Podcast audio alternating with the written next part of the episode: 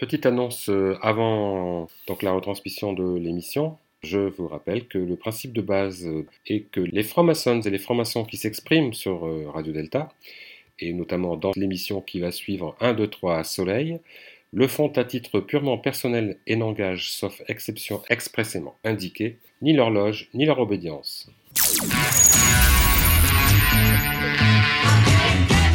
Vous êtes sur Radio Delta, la radio qui rayonne entre les oreilles.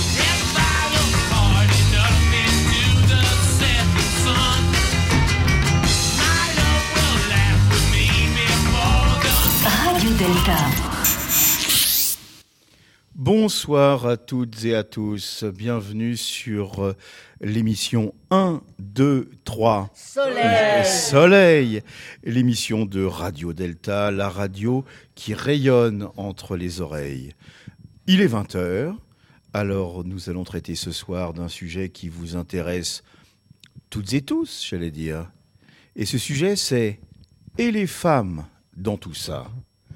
Alors pour répondre à cette question ce soir, nous avons évidemment Philippe Benamou. Bonsoir Jean-Laurent. Marie-Françoise Blanchet, qui sera notre oratrice et questionneuse, ou questionnée, questionnée plutôt principale. Nous avons Marie-Pascale Schuller. Bonsoir. Et nous avons Gilles à la technique, Bonsoir. qui est là. Les, les- les ordinateurs fonctionnent, les micros enregistrent, le son est dans le casque. Tout fonctionne. Donc c'est bon, nous pouvons commencer. Alors, et les femmes euh, dans tout ça? Alors, Dans tout ça, évidemment, c'est la place des femmes euh, dans l'initiation maçonnique ou dans la franc-maçonnerie. Et Marie-Françoise sera notre euh, invitée principale. Alors, je rappelle, pour celles et ceux qui ne le sauraient pas, que Marie-Françoise Blanchet a été grande maîtresse, c'est le terme euh, euh, adapté, a été grande maîtresse de la Grande Loge féminine de France, qui est la principale obédience féminine mondiale, avec environ, je crois, 14 000 sœurs, en France et dans le monde entier. Et cette Grande Loge féminine a des relations avec un certain nombre de grandes loges féminines en Europe et dans le monde, euh, qui d'ailleurs, ces grandes loges euh, féminines ont été d'ailleurs pour la plupart euh, créées par la Grande Loge féminine de France, qui a initié des sœurs de ces pays. Et une fois que les sœurs ont été assez nombreuses, elles ont construit ou elles ont fait leur, leur obédience féminine nationale. Et, et, et c'est très bien, mais Marie-Françoise vous expliquera tout ça. Mais dans le détail au cours de cette émission. C'est c'est très important Oui. de le signaler parce que euh, les sœurs de la Grande Loge féminine de France n'ont jamais Mm. eu l'idée de construire un empire maçonnique féminin. Et Ouais. dès qu'on a initié des, des femmes euh, dans un certain nombre de pays, ensuite construit des loges, dès qu'il y a eu trois loges qui avaient au minimum euh, trois ans, on a commencé à dire aux sœurs, euh, vous êtes nos égales. Si on a pu le faire en 1945 avec quatre loges et 84 sœurs, vous pouvez aussi. Allez-y. Alors avec certains pays, ça a été plus facile qu'avec d'autres, mais euh, pour nous, il était inenvisageable de continuer à garder au sein de la Grande Loge féminine de France des loges situées en pays étrangers. La Grande Loge féminine de France n'a pas vocation à être une obédience coloniale, si tu m'as compris. Surtout pas. Et Non, pense- non, mais et je pense que Marie-Françoise pourra nous parler d'ailleurs, peut-être au cours de l'émission, peut-être à la fin, je ne sais pas, plus particulièrement de la Grande Loge féminine d'Espagne, par exemple, puisque, Ah, claro que sí. parce que mon petit doigt me dit qu'elle a eu plus particulièrement euh, l'occasion de se saisir de ce, de, de- de ce dossier euh, alors qu'elle était grande maîtresse de la Grande Loge féminine de France. Mais nous ne sommes pas en 45. Nous ne sommes même pas euh, en, en 1850. Il faut remonter un tout petit peu euh, plus haut dans l'histoire. Et avant même, je crois, euh, la création de la première obédience masculine, qui est la Grande Loge de Londres et de Westminster, qui sera créée le 24 juin 1717, pour aller du côté des brumes de l'Irlande, où il y avait là, comme en Angleterre un petit peu, mais surtout en Écosse et en Irlande, un certain nombre de, loges, évidemment exclusivement masculines euh, à l'époque. En tous les cas, on n'a pas, de, on- on pas de document de loge féminine euh, à, cette époque-là. Et puis il va se passer un événement, et là Marie-Françoise va peut-être nous en, enfin va peut-être va nous en parler euh, plus précisément. Les micros tombent, mais le micro tombe et se relève, donc il y a, il y a- il y a aucun souci.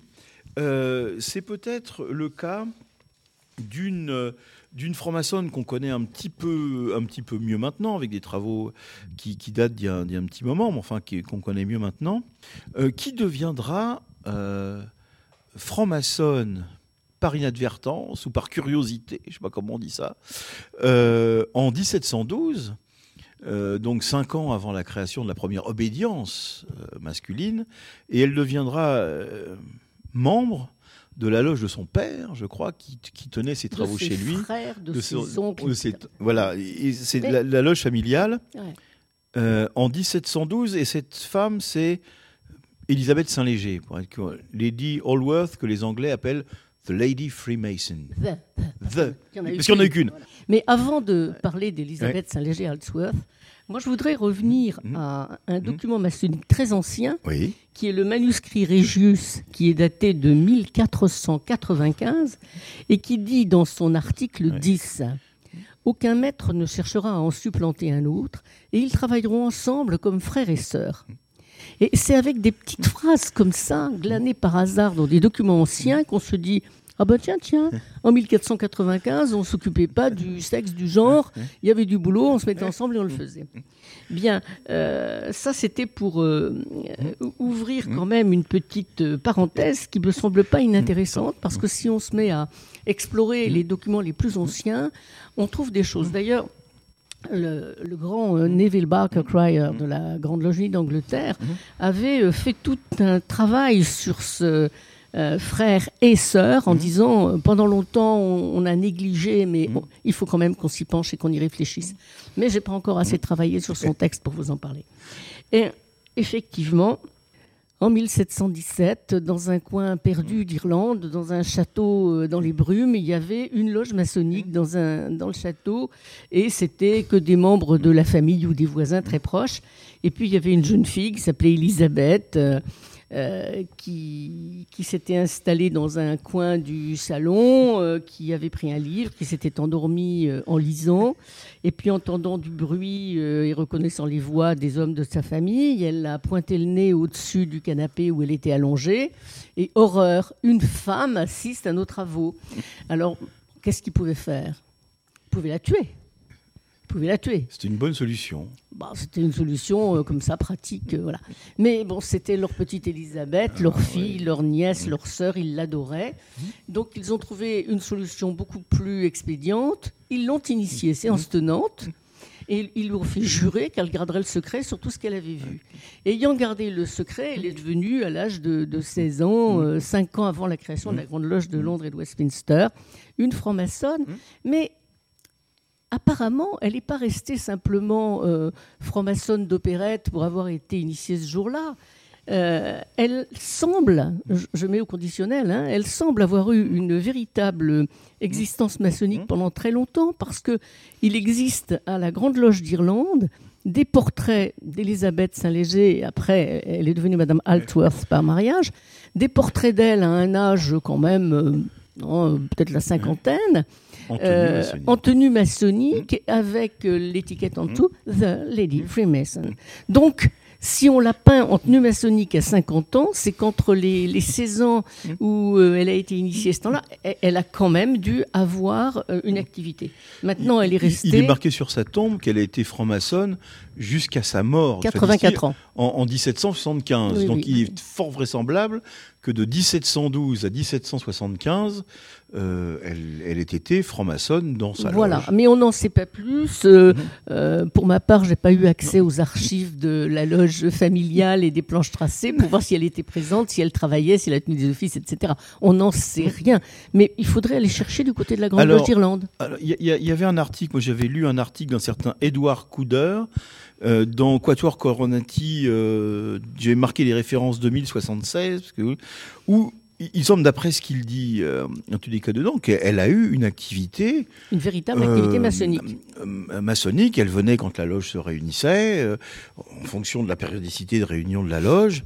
Et elle est d'ailleurs en tenue, elle est avec son tablier, non pas d'apprenti, mais de maître maçon. Mhm. Donc effectivement, elle a passé tous les grades. Et, et elle, elle, elle allait à la loge comme les frères de la loge, quoi. Oui. Mais alors, ça veut dire qu'elle elle allait à la loge. À la loge. Elle est restée franc-maçonne dans cette Dans loge, cette loge. familiale, Oui, finalement. c'est ça. Bah, familiale, on ne sait pas, parce que euh, vers 16 ans, là, elle a été initiée dans la loge qui se tenait dans le château de ses parents. La numéro Ensuite- 44, la Voilà. fameuse. ouais. Ensuite, elle s'est mariée avec ce monsieur Altsworth. On suppose qu'ils ne sont pas restés vivre au château. Je ne sais pas où ils sont allés vivre. Je ne sais pas comment ça s'est passé après. Mais euh, Mais elle venait dans sa loge. Les Irlandais euh, disent qu'elle a eu une activité maçonnique jusqu'à la fin de ses jours. Donc, euh, peut-être qu'un jour, on pourra aller euh, gratter du côté des archives de la Grande Loge d'Irlande pour en savoir un peu plus, parce qu'il y a peut-être des documents anciens. et Moi, je suis une fan des documents anciens. donc, voilà. Oui. Mais ça, c'était un cas particulier. De même qu'il y a quelques autres cas particuliers signalés dans, dans différents coins d'Europe. hein. Il y en a en Europe centrale, euh, en Espagne. Euh, il y a également euh, cette femme qui a été initiée par Garibaldi euh, au moins dix ans avant Maria de Rème en France. Et un frère italien m'avait d'ailleurs montré le, son certificat d'initiation, hein, donc en me disant haha, c'est pas vous qui avez eu la première. Bien, il y a eu tout un tas de, de cas particuliers, mais on ne peut pas dire que le mouvement maçonnique féminin ait été lancé à partir de ces femmes-là. Non. Hein, c'est voilà, ce sont, comme on dit, les poissons volants existent, mais c'est pas l'essentiel du genre. C'est ça. Eh bien là, euh, ce sont des poissons volants euh, maçonniques. Et- Mais elles ont eu le mérite d'exister. Et Voilà. alors, ce sont les, ce sont les premières francs-maçonnes connues, en tous les cas. Enfin, elle, euh, Elisabeth Saint-Léger, est, est- est la première franc-maçonne connue. Et il va falloir quand même traverser le, le channel, puisque à part, en effet, The Lady Freemason, nous n'avons pas connaissance d'autres femmes euh, en Angleterre, en Irlande ou en Écosse, ou aux États-Unis même après. Mais il y a eu un, la franc-maçonnerie a traversé le Channel pour venir en France dès les années 1725 à peu près. hein. La naissance de la Grande Loge d'Angleterre, c'est donc euh, juin 1717. Il a fallu attendre quelques années. 1717, tu connais le conflit actuel où on dit euh, oui, mais c'est peut-être pas 17, c'est peut-être euh, 23, mais c'est Il y a, peut-être il y a- 30. il y a- il y a en effet de fortes chances, enfin de Mm. fortes chances, que ce que raconte euh, James Anderson dans la version de 1738 de ses Voilà. constitutions, ça n'était pas dans les versions de 1723. Euh, surtout qu'on savait que le, le métier de James Anderson, son vrai métier, à part d'être pasteur presbytérien, extrêmement pauvre, parce qu'une une petite communauté de calvinistes écossais du côté de la cathédrale Saint-Paul, à la cathédrale Saint-Paul à Londres, c'était en fait de créer des généalogies. Oui. C'est-à-dire que Philippe Benamou venait voir James Anderson et lui demandait de, de, de descendre de Louis XIV ou d'Henri IV. Et comme par miracle, euh, James Anderson, quelques jours après, Il trouvait le lien. voilà, trouvait le lien entre Henri IV et Philippe Benamou. Le panache blanc, peut-être, c'est ça qui est... Qui est- qui- Ça m'a coûté une fortune. ça m'a coûté une fortune pour retrouver ma généalogie. C'était plutôt Louis XI. hein. Voilà. Et, euh, et, et- et donc voilà, et il est, enfin, disons qu'en tous les cas, nous n'avons aucun document original, euh, aucune minute de cette fameuse réunion des quatre loges à, À la Londres. taverne de Loyal Grill à Londres. Nous n'en savons que ce que James Anderson veut bien nous en dire dans la version 2, j'allais dire, de ses constitutions de 1723. 1738, qui est, Ouais. qui, qui est, qui est la, la, enfin, il- la, la première de la légende 1723. maçonnique. Et, et donc, est-ce que ça a existé? Peut-être, euh, mais le, le- comment dire la, euh, la, la- la thèse selon laquelle ces quatre loges se sont réunies et ont élu un, euh, ont élu, pardon, un grand maître euh, le 24 Sawyer. juin 1700, Anthony Sawyer, Ouais. Cordonnier de son état. le 24 juin 1717, ce pauvre Sawyer, on en a des traces. Alors il y a des traces, il a vraiment existé, tout ça, mais il, il était indigent, il demandait des secours à la Grande Loge. Bon, euh, c'est c'est ce qu'on sait de lui. Mais bre- bref, alors la thèse selon laquelle ces quatre loges ont bien existé, les 20 et quelques frères, d'ailleurs quatre loges, 20 frères, c'est-à-dire peu, de frères par loge, quoi, euh, qui sont qui sont réunis peut-être.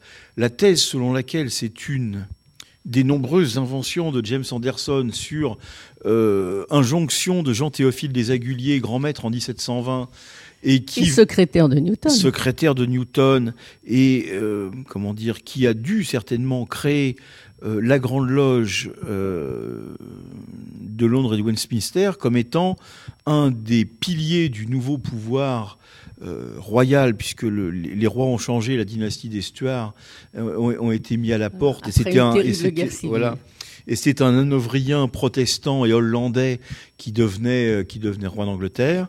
Ouais. Et donc, il est fort à parier que c'est voilà cette théorie euh, d'une franc-maçonnerie créée par des aguliers avec les symboles, hein, certes, de, voilà, mais comme une société où les gens pouvaient se parler euh, et pouvaient se réconcilier oui, après, dans- après deux dans- siècles de guerre civile. Dans cette histoire, eh Mm. bien, euh, le petit camarade Anderson a fait son métier, c'est-à-dire qu'il a créé une généalogie à la franc-maçonnerie. Depuis Adam jusqu'à des aguliers. Voilà. C'était super. Voilà. Alors revenons maintenant. J'allais dire jusqu'à jusqu'à Adam, mais il a oublié Ève. Voilà, Oui, il avait oui. oublié Ève. Et donc on va retrouver Ève un peu plus tard. Euh, Adam va retrouver Ève.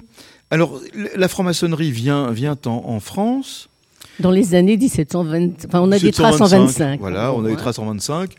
Euh, ça commence vraiment à, on, on commence à avoir les premières loges, j'allais dire françaises, et un grand maître français vers 1732 avec la création de la première grande loge de France, enfin, grande loge des francs-maçons de, de, de, de, de Paris et de France. Peu importe comment elle s'appelle, voilà. Enfin, en, en tous les cas, un grand maître français euh, le duc d'Antin, qui va devenir qui va devenir grand maître, donc le premier grand maître français, et la, la, la franc-maçonnerie qui va se développer en France. Avec cette particularité quand même par rapport à la franc-maçonnerie euh, euh, anglo-saxonne, c'est qu'en France, euh, les femmes tenaient, y compris sous l'Ancien Régime, et principalement d'ailleurs sous l'Ancien Régime, un certain nombre de salons, prenaient part, euh, si elles étaient femmes ou si elles étaient, disons, femmes régulières ou irrégulières, euh, à la bonne marche du royaume, elles conseillaient, euh, elles tenaient salon, elles... elles recevaient écrivains, penseurs euh, dans, dans Voilà, leur il est salon. en train de tout raconter. Et, et je laisse. Et, pardon, pardon, Marie-Françoise, tout de suite, va nous expliquer pourquoi, dans cette, avec, avec cette particularité historique de la France, une franc-maçonnerie avec des femmes va commencer à émerger. Eh bien, comme j'adore te contrarier. J'adore te contrarier. Certes, euh, ici, on a beaucoup travaillé sur euh, l'extension du, du mouvement en France, mais il faut quand même pas oublier les travaux de Margaret Jacob et Janet Burke, Mhm. qui ont montré qu'en 1742, il y avait à La Haye, en Hollande, une loge qui s'appelait la loge de Juste, et que cette loge de Juste, qui travaillait en langue française, initiait aussi des femmes. Alors, s'ils travaillaient en langue française, on peut penser que c'était des, des exilés, etc. Mais Non. peu importe. Mhm. Euh, 1742, la loge de Juste à la Haye initie des femmes, des hommes et travaille en langue française.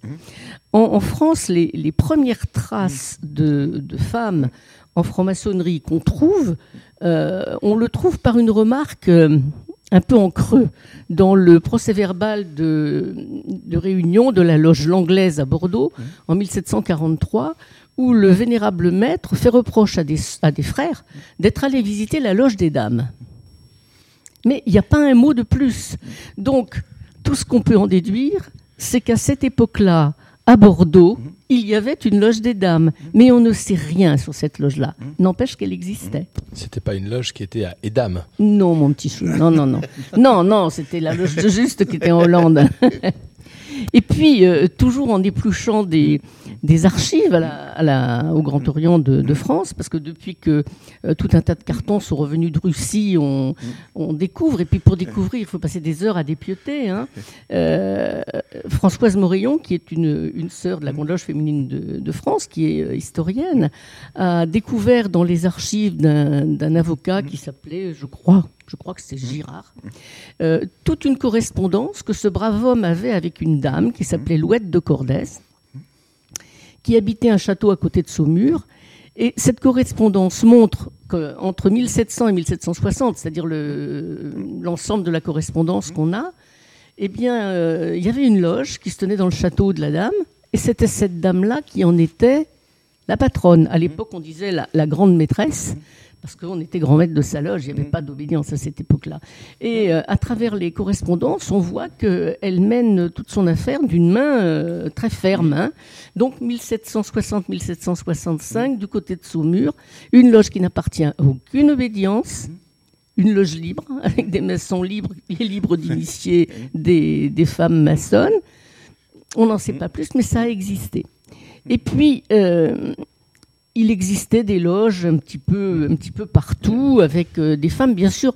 Quand on dit euh, des loges de femmes à cette époque-là, on parle des femmes de la noblesse ou de la très haute bourgeoisie, c'est-à-dire des femmes qui pouvaient prendre leur temps pour autre chose qu'une économie de subsistance. Elles n'avaient pas à aller euh, gratter la terre pour faire pousser euh, trois salades, elles n'avaient pas 12 marmitons à torcher et faire la cuisine pour 24, elles n'avaient pas à nourrir les poules, enfin bon. euh, Ceci dit, pour les frères, c'était pareil. le, le duc de Clermont était le grand maître de la Grande Loge de France. Et après, ce sera euh, Philippe d'Orléans, cousin du roi, grand maître du Grand Orient. voilà. Enfin, à cette époque-là, jusqu'à la Révolution, c'était hommes et femmes. Et tu as raison, les femmes une aussi. certaine classe sociale. L'aristocratie, la grande aristocratie, l'armoriale de France pour ce qui concerne euh, le, le- le Grand Orient, puisque quand on regarde, c'est exactement c'est la noblesse. Enfin bon, Euh, donc ce sont en effet Mais- des, mais c'est- des nobles, des, des très grands bourgeois, en tous les cas très riches. Mais c'est Euh, toujours vrai. Oui.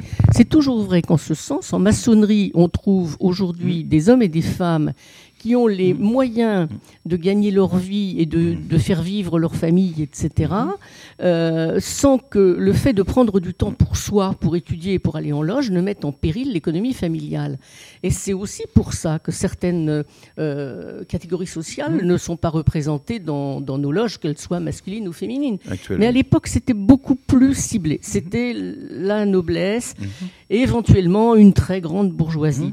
Si bien que dans les, dans les premières loges qui sont créées à l'époque, euh, à l'époque c'est sous Louis XV, euh, sous Louis XVI, on y retrouve toutes ces dames de la cour, au point que dans un, courrier à sa mère, euh, Marie-Thérèse, euh, Marie-Antoinette dit Mais il faut pas avoir peur de la maçonnerie, tout le monde en est.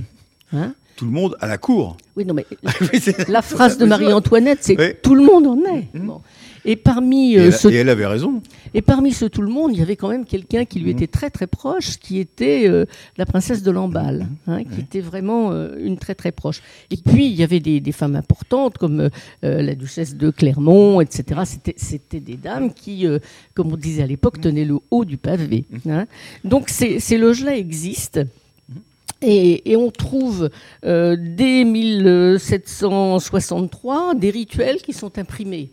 Alors à partir du moment où on imprime des rituels, c'est qu'on a un besoin. C'est grosso modo, certains s'en servent. Oui, bah oui. Si- S'il n'y a pas de besoin, on ne va pas se donner le mal d'imprimer. Là encore, c'est euh, l'analyse par euh, euh, la déduction. Et Alors, Ma- Marie-Françoise, pour être sûr de bien comprendre, pour être sûr de bien comprendre, donc avant d'être imprimé, ils étaient- il n'y avait pas de rituel ou ils étaient manuscrits, ils étaient manuscrits, Ils étaient voire manuscrits. appris par cœur. euh, D'accord. bien Donc sûr. Ensuite, on euh, les imprime. appris par cœur. Et alors, les, les gens qui ont beaucoup cherché sur l'origine de ces rituels-là, qui étaient différents des, des rituels masculins, il y a en particulier euh, Jan Snook, qui a écrit un, un bouquin absolument admirable. Et, et dans ce livre, il fait un parallèle extrêmement euh, étroit entre les, ce qu'on trouve dans, dans les rituels dits euh, d'adoption de l'époque et euh, les rituels d'York.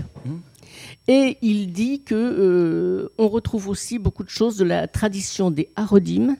Mais comme je ne connais pas la tradition des Harodim, je me garderai bien d'aller sur ce sentier-là. Néanmoins, euh, Mais, il y a- mais ce, qui, ce qui- ce qui vaut aussi, pardon, juste une petite insert, pour la maçonnerie masculine, puisqu'on ne connaît rien euh, des rituels, euh, y compris de la, de la première grande loge, avant la divulgation Freemasonry Dissected de Samuel Oui, Pritchard en Friedrich 1730. Notes. Euh, Et en 1730, donc ça c'est pour la maçonnerie dite des modernes, de les... mais si euh, ce sont des, les, les frères l'apprennent par cœur, donc si euh, Pritchard n'écrit pas et ne dévoile pas, donc et c'est c'est le- les seuls rituels que l'on connaît, c'est des, des, des- Ce sont les divulgations des qui nous les font ma- connaître. malhonnêtes. Et, et pareil, quelques années après, pour la maçonnerie euh, des anciens vers 1760, un, un écrit anonyme, enfin euh, un livre anonyme qui s'appelle The Three Distinct Knocks, les trois coups Oui. distincts. Euh, on ne sait pas qui les écrit, mais enfin, qui, qui sont les divulgations. Pritchard, Non, Pritchard c'est 17 c'est Ah, d'accord. 1730, c'est euh, c'est Freemasonry Dissected. Ouais. C'est anonyme sur les TikTok, mais qui, qui va donner les rituels de la, de la, de la Grande Loge des Anciens, hein, qui naîtra en 1751. Donc, Donc, sur l'origine, 1760. euh, sur l'origine des mais- rituels, mais on n'a pas a- de rituel, on n'a pas de rituel des Anciens d'une loge de la Grande Loge des Anciens. Ça Par est- contre, on trouve un certain nombre de rituels dans les loges de- d'Écosse. Oui. Hein. Et euh, si euh, vous avez lu le livre Les enfants de Salomon de Humbert et Berton, qui ont travaillé sur énormément de, de documents anciens, on voit euh, les rituels de l'époque avec des, des choses qui sont passionnantes et qui peuvent nous, euh, nous faire des signes depuis la nuit des temps, comme ça. Euh, Bon, je vous en parlerai une autre fois, parce que mais c'est tellement, c'est tellement ouais. passionnant, c'est tellement passionnant. Mais le fait est que là, on a des rituels euh, imprimés pour des loges. C'est-à-dire que c'est pas une Ah non, divulgation. ce sont des rituels. C'est le rituel d'une loge qui imprime Voilà. ces rituels. Et par exemple, il y avait un marquis de Gage qui en avait toute une collection. Oui. Donc la collection du marquis de Gage est très connue comme euh, collection de, de rituels d'adoption euh, année après année. En tout cas, euh, on sait que le, euh, les documents écrits ou signés par Anderson n'ont été connus en France qu'à partir de 1742, puisque c'est l'année à laquelle la Tierce en a publié la toute première traduction. Et alors, et, et aussi. La tierce, c'est le nom d'un monsieur. hein. Oui, oui, Monsieur monsieur, monsieur de la Tierce. Et, et en même temps, il a, il a publié en même temps le, le les fameux discours du chevalier de Ramsay.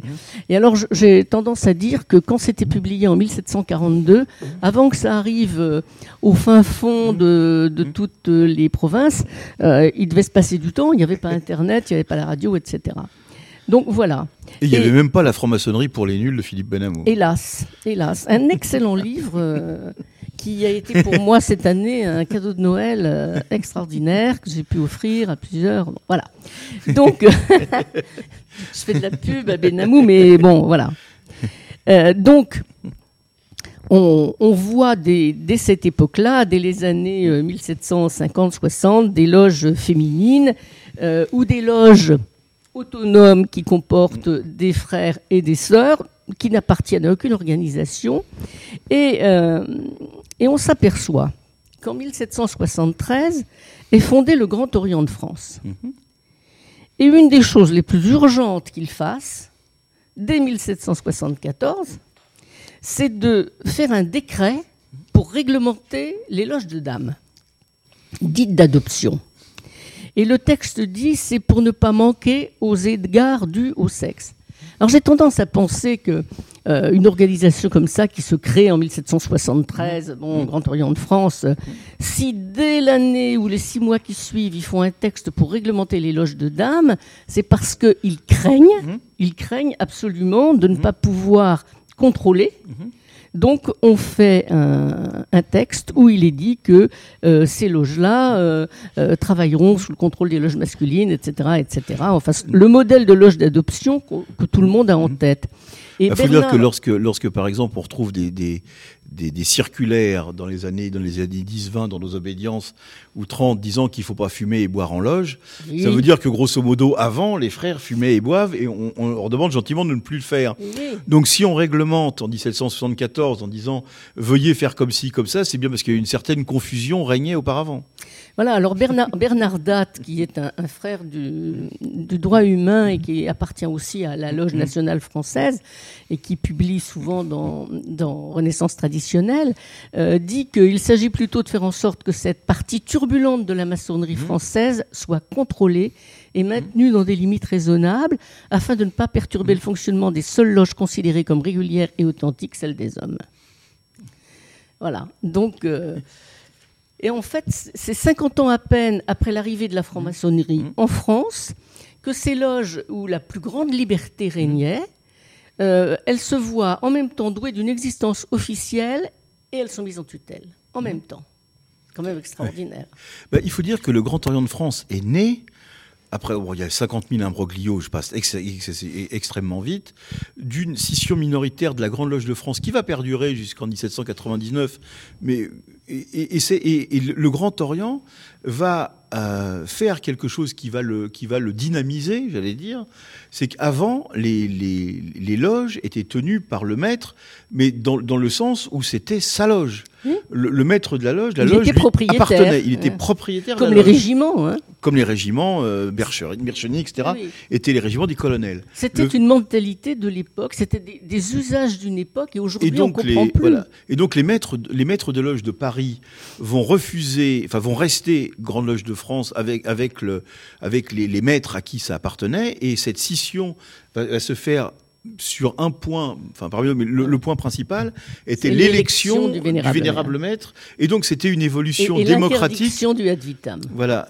Et justement, ils ont fait une avancée, j'allais dire démocratique, mais attention, pas trop quand même, parce qu'on avait fait ça et certains certainement s'autorisaient à penser qu'il fallait, voilà, euh, enfin, il fallait peut-être aller plus loin ou toujours aller dans, voilà, et il, il fallait dès, dès 1774, dire voilà, on est Voilà. libre, on est libre, Alors- on fait ce qu'on veut, mais pas trop quand même.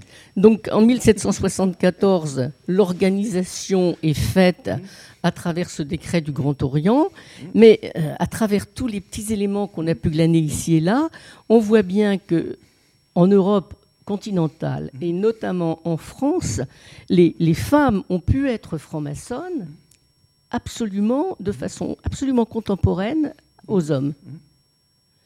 Et, et donc, mes frères, que vous en soyez euh, contents ou pas, on a une existence absolument contemporaine. Voilà, bien trop méconnue, hein, mais ça fait la richesse et, et l'originalité. Et alors donc, le, donc, Marie-Françoise, si je comprends bien, dès que la franc-maçonnerie a commencé à s'organiser, les mecs, les hommes, Ouais. se sont dit bon, maintenant on s'organise entre nous et on va essayer de contrôler. Parce que j'ai bien entendu Voilà. le mot Et- contrôler. Il faut Oui, contrôler les troublions. Hein. Oui, contrôler, parce Euh, qu'ils ils- voilà, ils, ils savent pas du tout où ça va les mener. Il Et n'y a, il y a aucune expérience quelque part dans le monde, dans, dans les Non. pays européens, où justement la maçonnerie s'est construite donc euh, dans, la mixité. non, Il y a eu toujours cette Il y scission. il y il y avait des femmes, maintenant on va les mettre de côté. il y a eu ces loges euh, totalement indépendantes avant 1774. Entre euh, 1725 et 1774, on ne sait rien de toutes ces loges qui étaient autonomes, à part, les cinq ans de correspondance de, l'avocat, je sais plus c'était Girard ou Giroud, euh, avec sa vénérable Louise de Corday.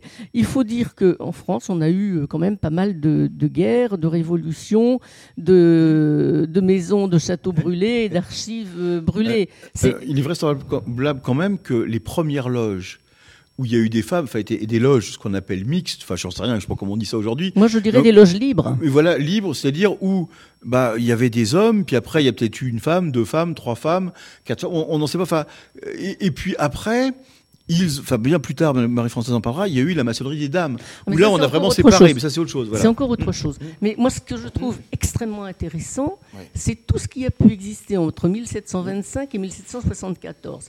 Et sur cette période-là, il y a eu peu de recherches.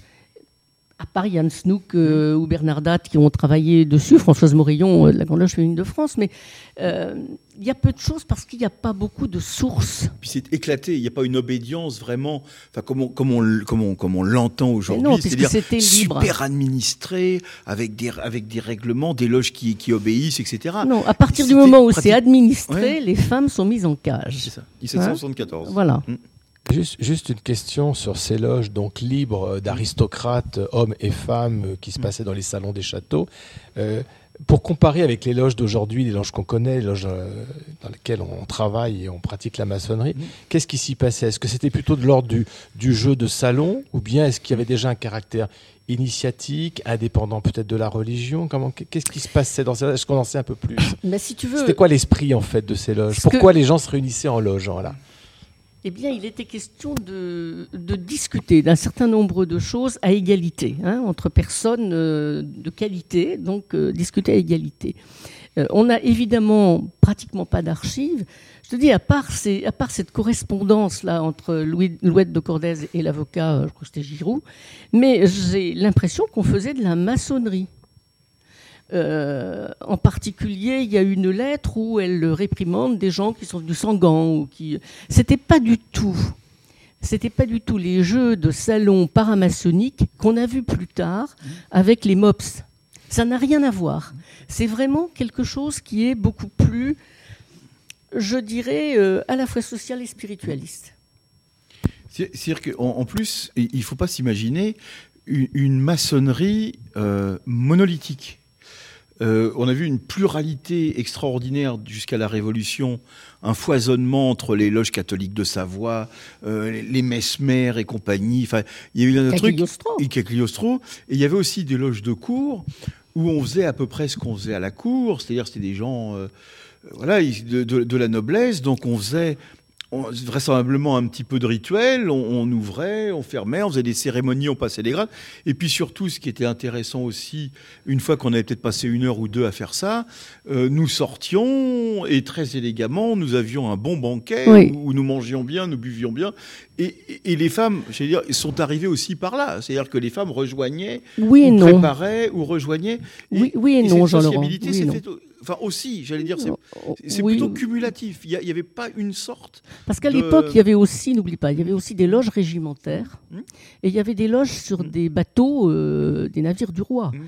Mais c'était la même chose en Angleterre, c'était la même chose en Allemagne. Il y avait, euh, il y avait des, des loges assez, assez typées comme ça. Et ces loges-là travaillaient comme travaillent aujourd'hui les loges anglaises, c'est-à-dire on travaille dans le rituel. Euh, ils ne faisaient pas de sortie du rituel pour présenter une planche et revenir dans le Les rituel après. discussions se faisaient au banquet. Les discussions se faisaient au banquet qui était obligatoire, comme on le voit encore dans le, dans le rite émulation, par exemple. hein. Et il y a des discussions qu'on peut avoir en banquet qu'on n'aura pas, euh, qu'on n'aura pas en loge. Mais tout ce travail sur ces loges du début de la maçonnerie euh, continentale, à ma connaissance, il n'y a pas énormément de, choses là-dessus. hein. C'est, c'est encore un. Alors pour les femmes, c'est pire puisque c'est vraiment une terra incognita. Alors donc euh, après, on en arrive à, à l'époque, euh, à l'époque des rois. Non, c'est bon. On en arrive à l'époque des rois. Euh, tout le monde en est, dit Marie-Antoinette. Et sur la quarantaine de loges d'adoption qui existent sous l'Ancien Régime, euh, il y a deux loges qui sont très très connues. C'est le contrat social, qui est présidé par Marie-Thérèse de Savoie-Carignan, princesse de Lamballe, et la Candeur, qui est conduite par Bathilde d'Orléans, duchesse de Bourbon. C'est la sœur du duc de Chartres. Lui deviendra Philippe Égalité, et elle, elle deviendra Bathilde de Vérité. Et il faut savoir que Bathilde de Vérité, euh, n'ayant pas eu d'enfant, euh, pendant la Révolution, elle, euh, enfin pendant, un peu après, elle a par testament cédé tous ses biens à la République. C'est classe, hein Voilà. Donc c'était des Avec loges. cette particularité qu'on retrouvera, je ne vais pas faire l'épisode là-dessus, un, un peu plus tard pour d'autres raisons, au milieu du, au milieu du, du- du- ou à la fin du 19e siècle, c'est que Saint-Jean d'Écosse du contrat social est l'une des mères loges écossaises de France et la loge d'adoption, alors que la Candeur est une loge du Grand Orient de France. Euh, À cette époque-là, la Candeur était une loge. euh, Du Grand Orient. euh, oui, peut-être. Enfin, oui, la, la parce que- Candeur masculine, hein, la, la Oui, Candeur. oui, non, mais la loge La Candeur était. Euh, alors que, alors que Saint-Jean d'Écosse du contrat social était une Ouais. mère loge écossaise. Mais la Candeur était souchée sur la loge La Candeur masculine. Oui, bien sûr. Mais ça, Comme- ça, c'était obligatoire à Évidemment. cause de la, de, de la circulaire de 1774. Mmh. Et Françoise Morayon me disait que dans des recherches qu'elle a faites, elle a pu constater qu'il y avait eu des créations fictives de loges masculines pour pouvoir créer des loges féminines Mmh. souchées dessus. Euh, et, et on voit à travers des correspondances euh, qu'elles ne s'en laissent pas compter, qu'elles exigent de pouvoir donner leur avis dans l'élection du vénérable, qu'elles veulent donner leur avis sur l'entrée de tel ou tel. Enfin, elles ne sont pas là juste pour euh, faire joli à l'Orient. Hein, euh, voilà. Et, et, et une femme, moi, qui m'émeut beaucoup, c'est la princesse de Lamballe, parce qu'elle aurait pu partir. D'ailleurs, elle était partie. Et elle est revenue parce que euh, elle était extrêmement fidèle à Marie-Antoinette. Et quand elle a vu que tout le monde était parti, que Marie-Antoinette était là et dans une situation abominable, elle est revenue. Elle est revenue pour l'aider. Et c'est parce qu'elle est revenue pour aider Marie-Antoinette euh, qu'elle s'est fait rafler un beau matin, qu'on l'a emmenée euh, euh, au tribunal. Euh, on l'a laissé sortir euh, librement parce qu'il n'y avait rien à lui reprocher. Et dans la cour du tribunal, quand elle est sortie, elle est tombée sur une meute de, de gens euh, en colère, assoiffés de sang, etc. Et elle a été assassinée dans des conditions absolument, Particulièrement horrible. absolument épouvantables. hein, absolument épouvantables. Et, il- et le- le- l'histoire, ou en tous les cas la légende, mais plutôt l'histoire plus que la légende noire, dit que ces, ces fameuses personnes qui l'ont euh, massacré sur place, parce qu'il n'y a pas Ouais. d'autre terme, lui ont coupé la tête et ils sont allés présenter la tête de Sur la princesse de Lamballe sur une pique devant la fenêtre de Voilà, Marie-Antoinette. exactement, exactement. Or, cette princesse de Lamballe, elle était partie comme tant d'autres à l'étranger, elle était à l'abri, et elle est revenue par fidélité pour aider Marie-Antoinette. Et je trouve que cette fidélité-là, pour moi, c'est une qualité maçonnique. Et je trouve que cette, euh, cette femme, euh, elle est très émouvante. Alors, il y avait également, euh, euh, parmi les loges d'adoption connues, il y en a une qui s'appelait les Neuf Sœurs, qui était euh, la, la loge jumelle de la loge masculine, euh, celle où a été initié Voltaire. Et il faut savoir que la loge d'adoption était présidée par Madame Helvétius. Donc, on voit bien quand même que ces femmes qui étaient dans les loges d'adoption, bah, c'était pas la moitié d'un caramel mou. Hein. Non, puisque même la, la loge des Neuf Sœurs, euh, cette loge-là, avait été projetée euh, par Helvétius, qui Mhm. était, qui était franc-maçon. Le pauvre est mort euh, de, deux ans, je crois, avant, le, avant que cette loge se soit créée. Il- a été le, le premier président de cette loge, c'est- Jérôme Lalande, qui, va porter le tablier d'Helvétius fait par Madame Helvétius Oui. et qu'il remettra après à Voltaire. Il quand est peint. voilà, peint il est peint par Helvétius. Et peut-être nous allons, et là je me Alors, attends, pardon, avant- avant- de finir, Avant de finir, moi je voudrais Ouais. dire encore un, Ouais. un tout petit mot pour changer de- changer d'époque après. Euh, en fait, tout ça, ça nous amène à la Révolution française qui met un terme à toute la vie maçonnique. hein. Et, et en fait, euh, pour les loges d'adoption, ça n'est qu'en 1798 qu'elles purent à nouveau se réunir. Et ça, on le trouve à travers des archives, puisqu'on voit que le 9 Ventose de l'an 8 de la Révolution, c'est-à-dire le 28 février 1800, la loge L'Amitié a organisé une grande tenue d'adoption, donc avec les, avec les femmes, avec les sœurs, présidée par Retier de Montalot en personne, à laquelle participaient encore 80 sœurs. Donc, euh, une fois toute la tourmente révolutionnaire passée, on arrive encore à reconstituer une loge. Rottier de Montalot, grand maître du Grand Orient de France. Bien sûr, bien sûr. Donc voilà, ça, ça nous mène jusqu'à la Révolution, Et et puis on parlera de la suite un peu plus tard. Après euh, un petit morceau de musique concocté par Gilles à la technique.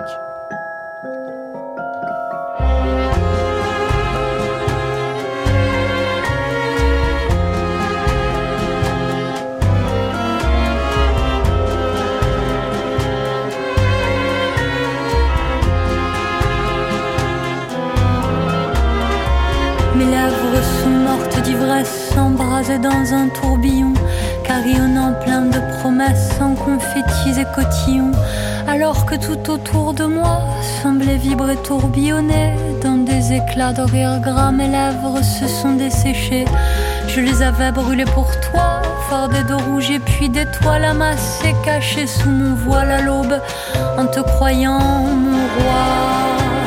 Mes lèvres sont mortes à minuit. Lèvres sont mortes d'ivresse, embrasées dans un tourbillon, carillonnant plein de promesses en confettis et cotillons. Bien sûr, tu m'avais prévenu, venant auprès de moi que toi, tu ne te mettrais pas à nu, que tu venais par désarroi, mais tes mains, tu me les tendais, tes mains trop grandes et tes doigts d'or, je les ai laissés me serrer, ils sont à la taille de mon corps. Mes lèvres sont mortes à minuit. Mes lèvres sont mortes d'ivresse, embrasées dans un tourbillon, carillonnant plein de promesses en confettis et cotillons. Quand dans ta nuit tu m'as couché, c'est à ma bouche que tu pressais ta tête lourde et ta douleur. J'étais ton ange, ta douceur, veilleuse de nuit, j'ai posé mes doigts sur tes yeux enfoncés, car je les sentais exploser tes yeux au creux de ta pensée. Mes lèvres sont mortes à minuit.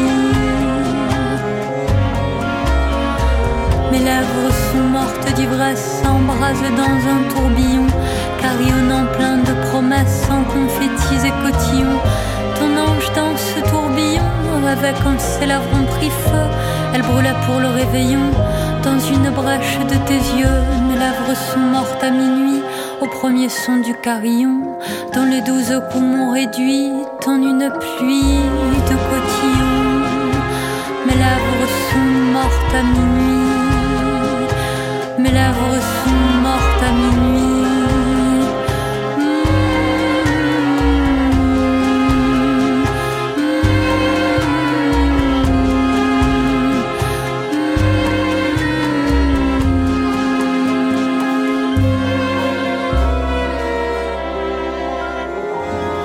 Vous êtes sur Radio Delta, la radio qui rayonne entre les oreilles. Rebonsoir à toutes et à tous après cette euh, pause musicale, la deuxième partie de notre émission consacrée aux femmes et à la franc-maçonnerie, intitulée Et les femmes dans tout ça. Alors nous avons laissé euh, précédemment l'histoire en arrivant euh, à la Révolution française pour faire extrêmement court. La Révolution française a été un désastre pour la franc-maçonnerie. Il ne restait plus que quelques frères. Euh, je parle même pas des sœurs, mais même au niveau de la maçonnerie masculine, qui représentait la plus grande partie de la, maçonnerie. Il restait quelques frères à la Grande Loge de France quand elle se réveille en juin 1795. Il reste quelques frères au Grand Orient de France lorsqu'il se réveille en 1796. Et d'ailleurs, il paraît nécessaire à ses frères pour survivre que de s'unir. Ça va être l'acte d'union en 1799 entre euh, la Grande Loge de France, ex de Clermont maintenu, et le Grand, Orient de France, ce qui prouve d'ailleurs qu'ils qu'ils- qu'ils ont continué à vivre, sinon ils ne seraient pas unis en 1799, euh, pour euh, bah, essayer de regrouper euh, le peu de force qui restait, les quelques dizaines ou centaines de frères par rapport aux milliers de frères avant la, avant la, avant la Révolution, euh, au, sein, au sein du Grand Orient. Et c'est donc là que la franc-maçonnerie féminine va aussi renaître euh, petit à petit de, de, de ses cendres et va rayonner comme la franc-maçonnerie masculine sous l'Empire, puisque c'est bien sous l'Empire que la franc-maçonnerie sera un des piliers du régime Bah oui, parce que euh, Nap- napoléonien. oui, Napoléon euh, va annexer la franc-maçonnerie. Aujourd'hui, on dirait qu'il la noyote. Il en fait un instrument de son pouvoir, il, la contrôle en y plaçant ses fidèles et puis aussi tous ses frères.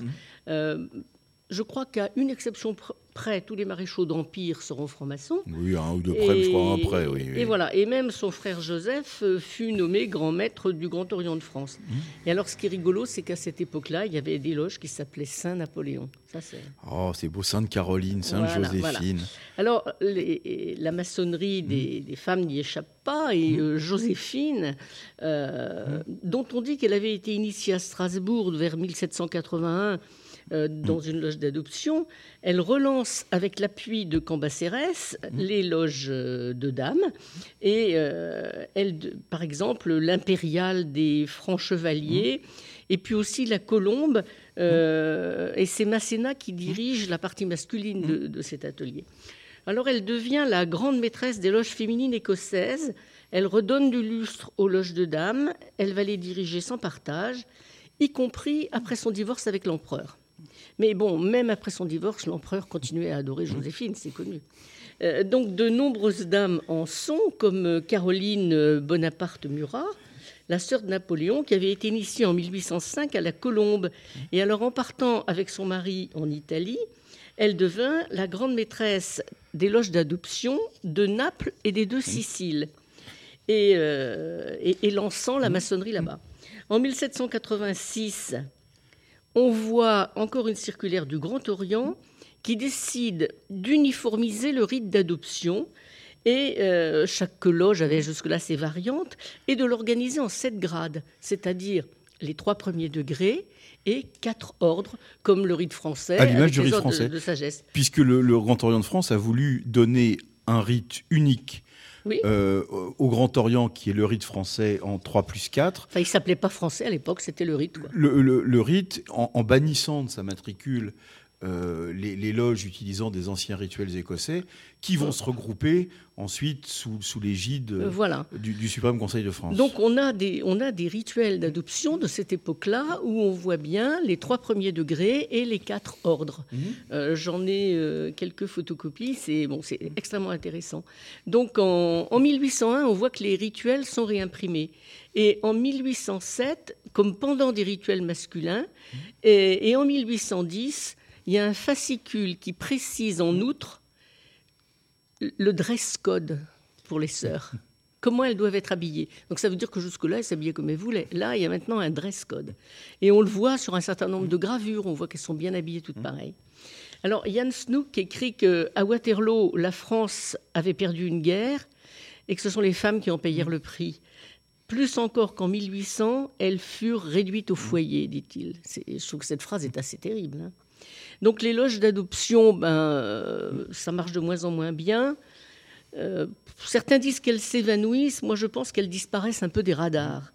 Mais malgré tout, à travers des petits détails administratifs, comme la réimpression des rituels, je me dis que ça existait, sinon pourquoi aurait-on éprouvé le besoin de réimprimer des rituels Donc on réimprime des rituels en, en 1818. Alors après, il y a l'horrible période euh, de la Restauration avec euh, toutes les persécutions contre les, contre les francs-maçons. Et euh, on voit qu'en 1860, on republie encore des rituels d'adoption. Et puis on, on a aussi quelques comptes rendus de loges d'adoption en 1825, 1846, 1851, 1854. Donc ça existe encore, mais confidentiel. Yves Messéca pensait que ça s'était arrêté aux alentours de 1826 par extinction naturelle, j'allais dire. On trouve, j'ai trouvé, alors c'était des, des comptes rendus, alors je sais pas si c'était tenu, en tout cas, des cérémonies d'adoption, où les frères se réunissent avec les sœurs. Des... Bon, mais en tous les cas, ça, en, tous les cas, ça peut-être peut-être ça perdure. Enfin, en tous les cas, il y, y a des traces, mini traces, comme quoi, de façon très isolée, euh, etc. Mais que ça continue un petit peu, même si dans la grande majorité des cas, il n'y a, il y a plus, a rien. Le mouvement existe toujours, mais euh, extrêmement confidentiel. Et euh, Jan Snook, euh, qui vraiment, ses, ses recherches sont extrêmement récentes, et c'est un, c'est vraiment un, un chercheur. C'est- Il, il dit que si on ne trouve plus de traces de l'activité des loges d'adoption dans le dernier quart du 19e siècle, il en est encore fait mention euh, comme d'un fait existant, par exemple, dans le discours de clôture du convent du Géo de 1890 et dans un magazine L'Univers, un article en 1892. Donc ça existe, mais c'est confidentiel.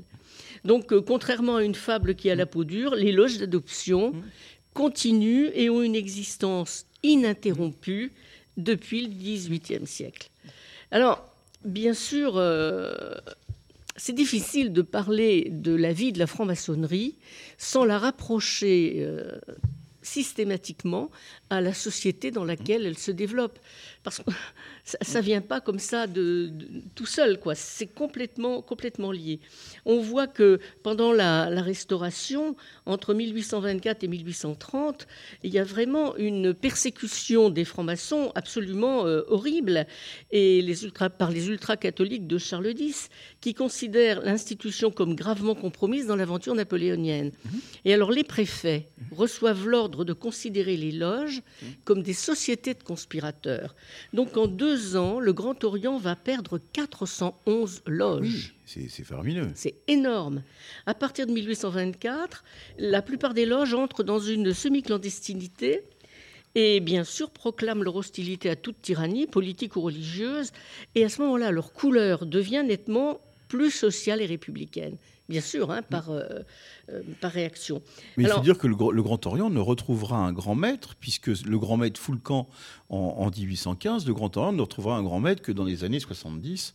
Euh, Oui. Avant, il, a un président, il aura un président du Conseil de l'Ordre jusque dans les années Euh, 70. oui, en, en 1848, le Géo soutient la République présidée par Louis-Napoléon, mais quand il est proclamé, proclamé empereur en 1852, euh, c'est le prince Murat, neveu de l'empereur, qui est élu grand maître, enfin élu, euh, qui est imposé comme grand maître. Donc euh, on voit bien que euh, rien, rien ne peut être dissocié. Et alors, on arrive tout doucement à 1848. Et la Révolution met en évidence l'émergence des femmes, leur action, leurs revendications, notamment en matière de suffrage. En 1848, on a proclamé le suffrage universel mais c'était universellement masculin. C'est-à-dire qu'en 1848, on considérait comme universel le monde androcentré. Les femmes ne faisaient pas partie du monde. Je trouve que c'est quand même. Euh, bon. Mais entre-temps, elles s'étaient quand même instruites, toutes ces femmes, et elles arrivent à faire parler d'elles dans le journalisme, le syndicalisme, la politique. Et euh, même si sur ce terrain, on leur dénie encore tous leurs droits. C'est l'époque du, c'est l'époque du fourriérisme aussi. Hein. et, et, j'ai fait signe à Gilles euh, tout à l'heure qu'il y a une, une chanson qui avait été écrite par des, par des femmes, des, un courant du fourriérisme en 1848 sur l'air de la Marseillaise, qui montre que ben, il n'y allait pas de main morte, hein, les, les filles de l'époque. Hein.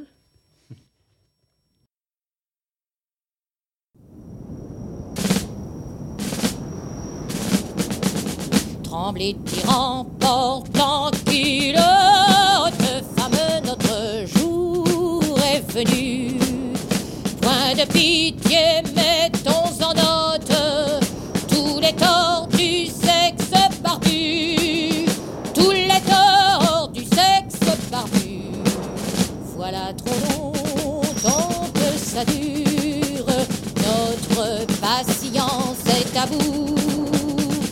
Debout, Vénusienne, debout, et lavons notre vieille injure.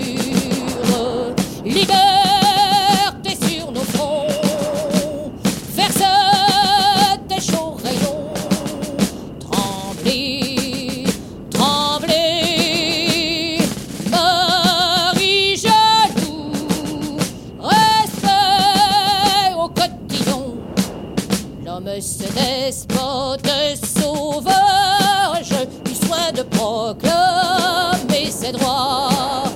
Créons des droits à notre usage, à notre usage ayons des lois, à notre usage ayons des lois.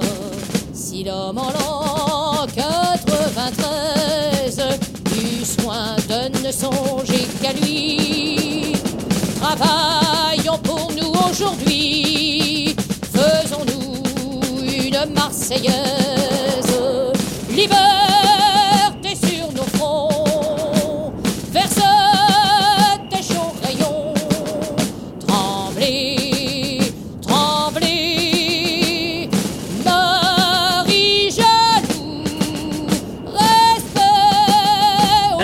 C'était euh, un petit morceau d'ambiance euh, qui montre à travers euh, les paroles, écrites donc par une Saint-Simonienne, que la mentalité avait quand même beaucoup évolué depuis les, les dames qui étaient euh, euh, dans les loges d'adoption à la cour, etc. Les, les Françaises se rebiffent, les Françaises veulent exister comme citoyennes. hein. Euh, L'homme eut soin de proclamer ses lois, et bien à nous de proclamer les nôtres. Donc c'est euh, une modification totale dans les mentalités et dans la société.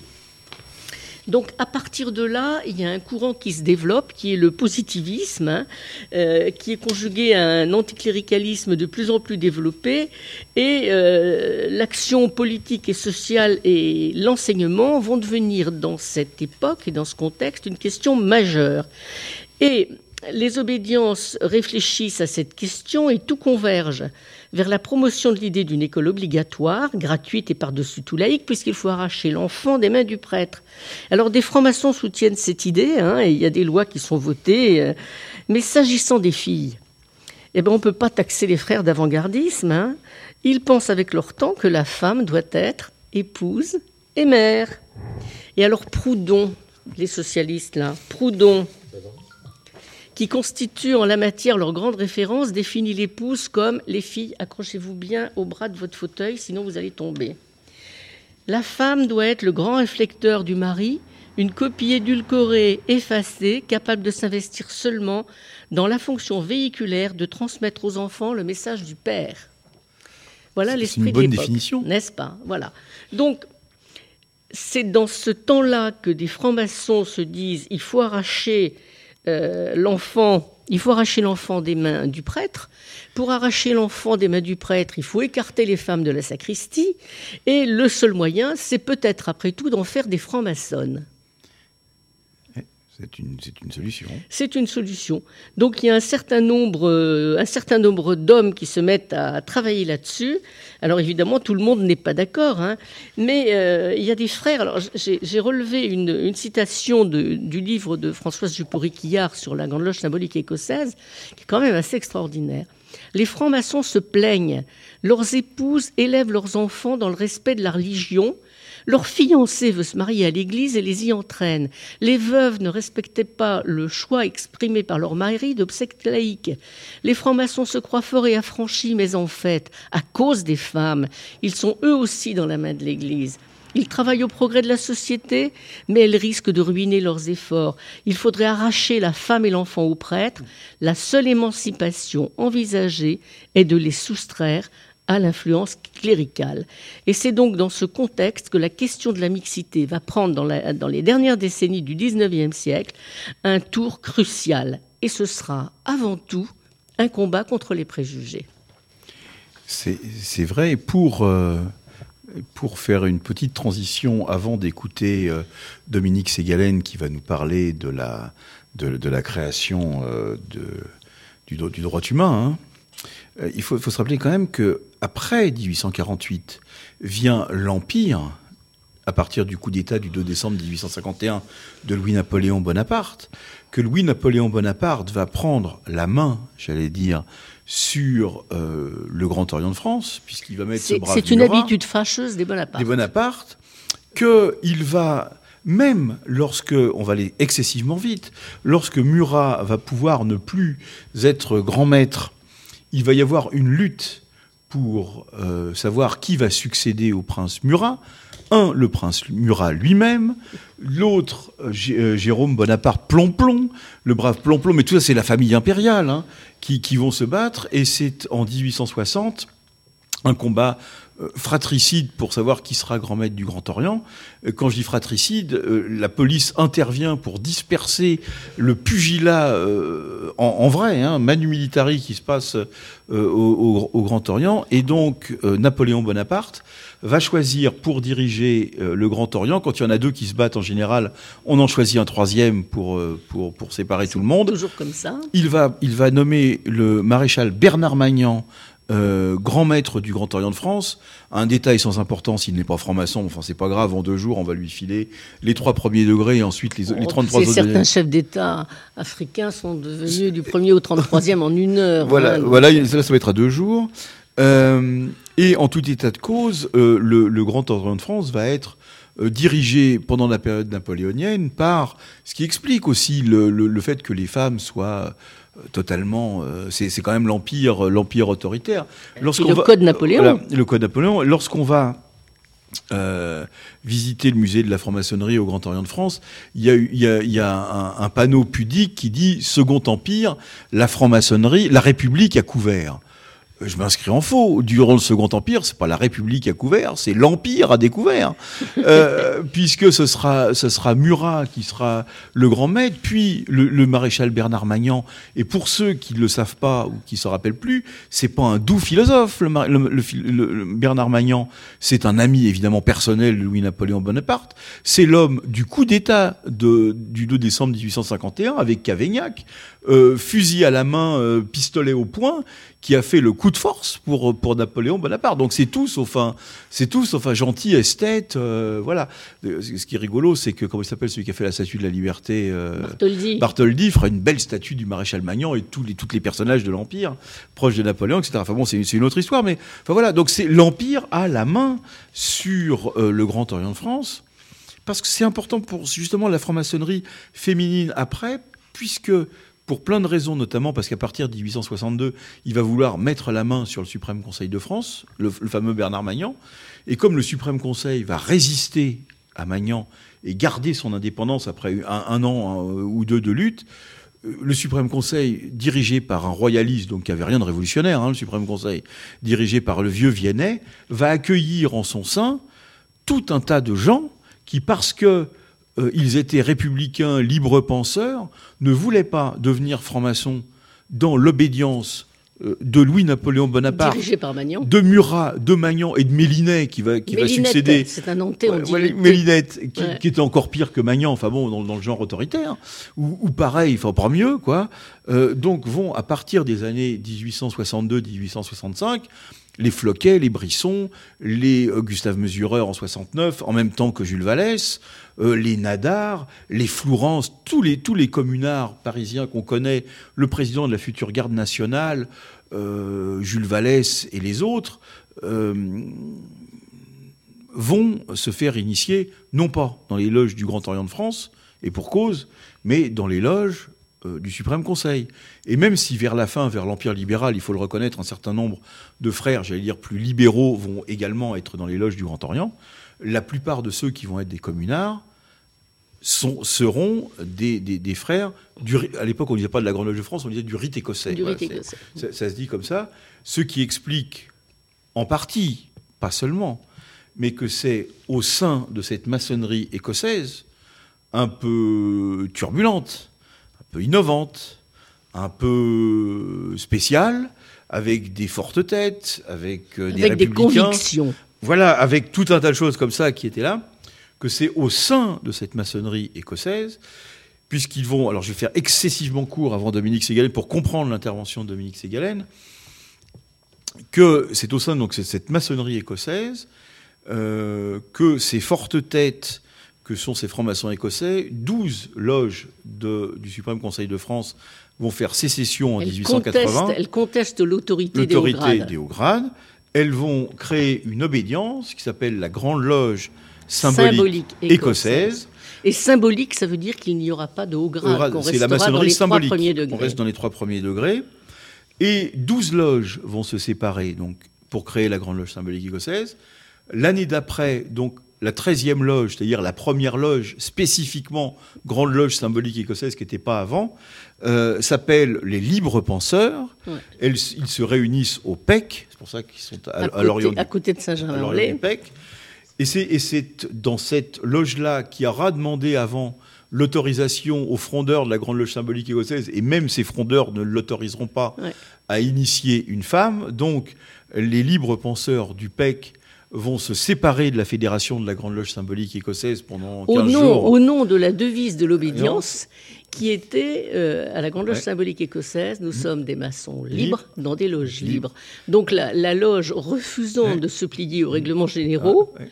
prend la liberté de sortir de l'obédience pour pouvoir faire ce qu'elle veut faire, c'est-à-dire initier Maria de Rennes. Puisque cette fameuse, cette Voilà. fameuse euh, devise qu'on attribue à, à- à beaucoup de gens et surtout pas à ceux qu'il faut, euh, est une, était, était, était, avait été créée par Lévi Ullman, Oui. qui était notamment à la justice 133 avant d'en changer, euh, et qui était un franc-maçon écossais. Et alors, en, Mmh. en décembre 81, le, le Conseil de l'ordre de, de la Grande Loge symbolique écossaise leur signifie l'interdiction d'initier une femme.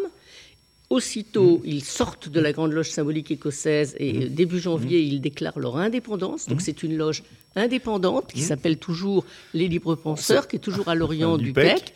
Et, et eux décident, ils programment, mais alors vraiment euh, sans perdre Ouais. de temps, Le 14 janvier. janvier, l'initiation d'une femme qui était une compagne de route de la franc-maçonnerie depuis extrêmement longtemps, qui est la, la journaliste Maria de Rennes, qui est fidèle à la mentalité de beaucoup de femmes de cette époque-là, refusant la suggestion dans, euh, laquelle les enferme le droit Napoléon, avec une, euh, une tutelle masculine, parentale, maritale ou cléricale, euh, pour échapper à toute tutelle masculine, ces femmes-là choisissent le célibat avec la part d'hystérisation que ça peut que ça peut induire, mais euh, ces femmes-là décident de rester célibataires parce qu'elles ne veulent pas être sous tutelle euh, confère le, le droit Napoléon.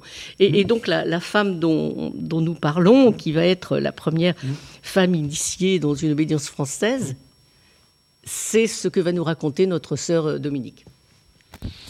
Alors, c'est un interview que nous avons mené, Gilles à la technique et moi-même, au Salon du Livre maçonnique, qui a eu lieu le 19 novembre 2016 à la Bellevilloise. Et Dominique Ségalen a écrit un magnifique livre qui s'appelle Le droit vrai. humain. Le droit humain aux éditions d'Etrade. Elle a reçu le prix de l'Institut maçonnique de France. Et c'est un très très beau livre, euh, très très bien détaillé et très bien surtout illustré.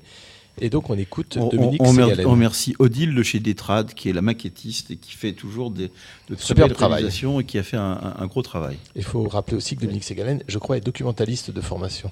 Oui, ça. ben, ça se sent dans la recherche euh, de documents et d'iconographie parce que c'est rare qu'on ait autant de, autant de preuves sous les yeux.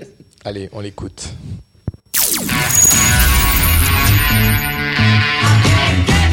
Vous êtes sur Radio Delta, la radio qui rayonne entre les oreilles.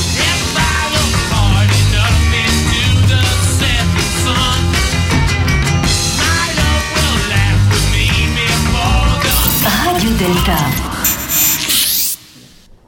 Dominique Ségalen, euh, bonjour. Bonjour. On est au Salon maçonnique du livre et vous sortez, vous publiez euh, chez Détrade Le droit humain, Oui. Genèse et fondations de l'ordre maçonnique mixte international. Pourquoi ce livre? Euh, pour résumer, le premier demi-siècle de l'histoire de- du droit humain. Parce que c'est très important. La, première loge a été créée en 1893, mais auparavant, il y avait 27 années euh, de, de militantisme féministe, parce que nous sommes issus vraiment directement du, du féminisme réformateur du 19e siècle, dont Maria de Rem était l'une des grandes figures. Enfin, notre fondatrice était l'une des grandes figures. Alors on connaît Maria de Rem, euh, Georges Martin, c'est ça, la loge du PEC. Oui. Alors, Georges Martin euh, était plus jeune, donc il est intervenu dans l'histoire un peu plus tard, mais il a contribué, oui, à, l'initiation de Maria de Rem en insistant lourdement, euh, voilà, avec un frère du Grand Orient, d'ailleurs, Léon Richet, euh, qui avait donné l'occasion à Maria de Rem de s'exprimer à l'hôtel du Grand Orient dès 1866. C'est pour ça que c'est très intéressant de travailler sur ces 27 années qui précèdent la création de la première loge. D'accord. Aujourd'hui, euh, on dit le droit humain ou la Fédération internationale du droit humain, c'est Alors, il y a le droit humain international et il y a toutes les fédérations. Nous sommes euh, installés dans, dans plus de 60 pays. D'accord. Et il y a toujours cet esprit féministe qui, qui règne euh, Alors, et qui milite en fait. euh, au on droit peut- humain On peut parler d'esprit féministe, mais à l'époque, ça n'avait pas la même connotation. Ça, c'était du féminisme réformateur. C'est pour ça. Euh, là, euh, Maria de Rem, euh, ses amis, ça, formait un groupe de 130 personnes à peu près, militaient pour les droits des femmes, parce qu'à cette époque-là, en 1866, les femmes n'avaient aucun droit. Elles étaient considérées au même titre que les, fous, les criminels et les enfants. Elles étaient mineures et en incapacité juridique. Donc il fallait d'abord qu'elles aient des droits civils, et ensuite civiques, mais c'est venu bien plus tard. Enfin, là, pour le coup, c'est venu très très tard, même pas au 19e siècle. Mais il fallait d'abord commencer par euh, établir ces droits. Et d'ailleurs, le- le- l'article premier de notre Constitution dit que le, droit humain affirme l'égalité de l'homme et de la femme. Alors, à, à cette époque-là, c'était même incongru, c'était inconcevable. Pour, euh, Et aujourd'hui? Alors aujourd'hui, c'est pas gagné, surtout si l'on on considère le, la- le statut de la femme dans le monde, parce que ça, c'est quand même, euh, non, là pour le coup, c'est pas gagné du tout. Alors, les, les profanes qui rejoignent euh, le droit humain en France, ils, ils rejoignent le droit humain. Alors, quelquefois, c'est leur parrain ou leur marraine qui les, qui les amène, mais il y en a aussi qui viennent justement par, ces, par cet idéal d'égalité entre l'homme et la femme. C'est quelque chose qui, qui est vraiment euh, très moteur au droit humain? Oui, l'égalité et la mixité constructive aussi. La mixité effective, c'est-à-dire que nous, notre spécificité, c'était que nous étions mixtes dès le départ, à la, fondation de, de l'obédience. Nous ne sommes pas devenus mixtes plus tard. Nous avons été mixtes dès le départ. C'était vraiment une volonté des, des fondateurs. Et Qu'est-ce que ça change? Euh, ça Par change rapport aux obédients, justement, qui de, enfin, je pense à une obédience en particulier, qui, qui change, qui devient quasiment mixte. C'est quelque chose d'intermédiaire entre mixte et pas mixte. Ce qui change beaucoup, alors là, moi, je, je, je, je me suis renseignée, enfin, j'ai étudié le 19e siècle, je vais surtout vous parler de cette période-là. Ça changeait beaucoup de choses, parce que c'était la première fois où les femmes étaient, enfin, les, les revendications des femmes étaient portées aussi avec l'aide des hommes. Ça a changé beaucoup de choses par rapport à la, révolution de 1789, où vous avez bien vu que les, femmes voulaient être citoyennes, mais les citoyens ne voulaient pas. La révolution de 1848 aussi. Donc là, pour nous, ça a été très important et d'avoir l'appui des hommes et que ces femmes puissent euh, avoir une, égalité euh, parce que finalement c'est refuser la, moitié de l'humanité parce que les femmes font partie de l'humanité quand même, non? Oui. Et alors, qu'est-ce que, alors, je sais pas, ce que vous pensez, euh, Dominique Ségalen, ou bien est-ce qu'il y a une, une pensée, s'il y en a une, au droit humain, des obédiences qui ne sont pas mixtes, justement?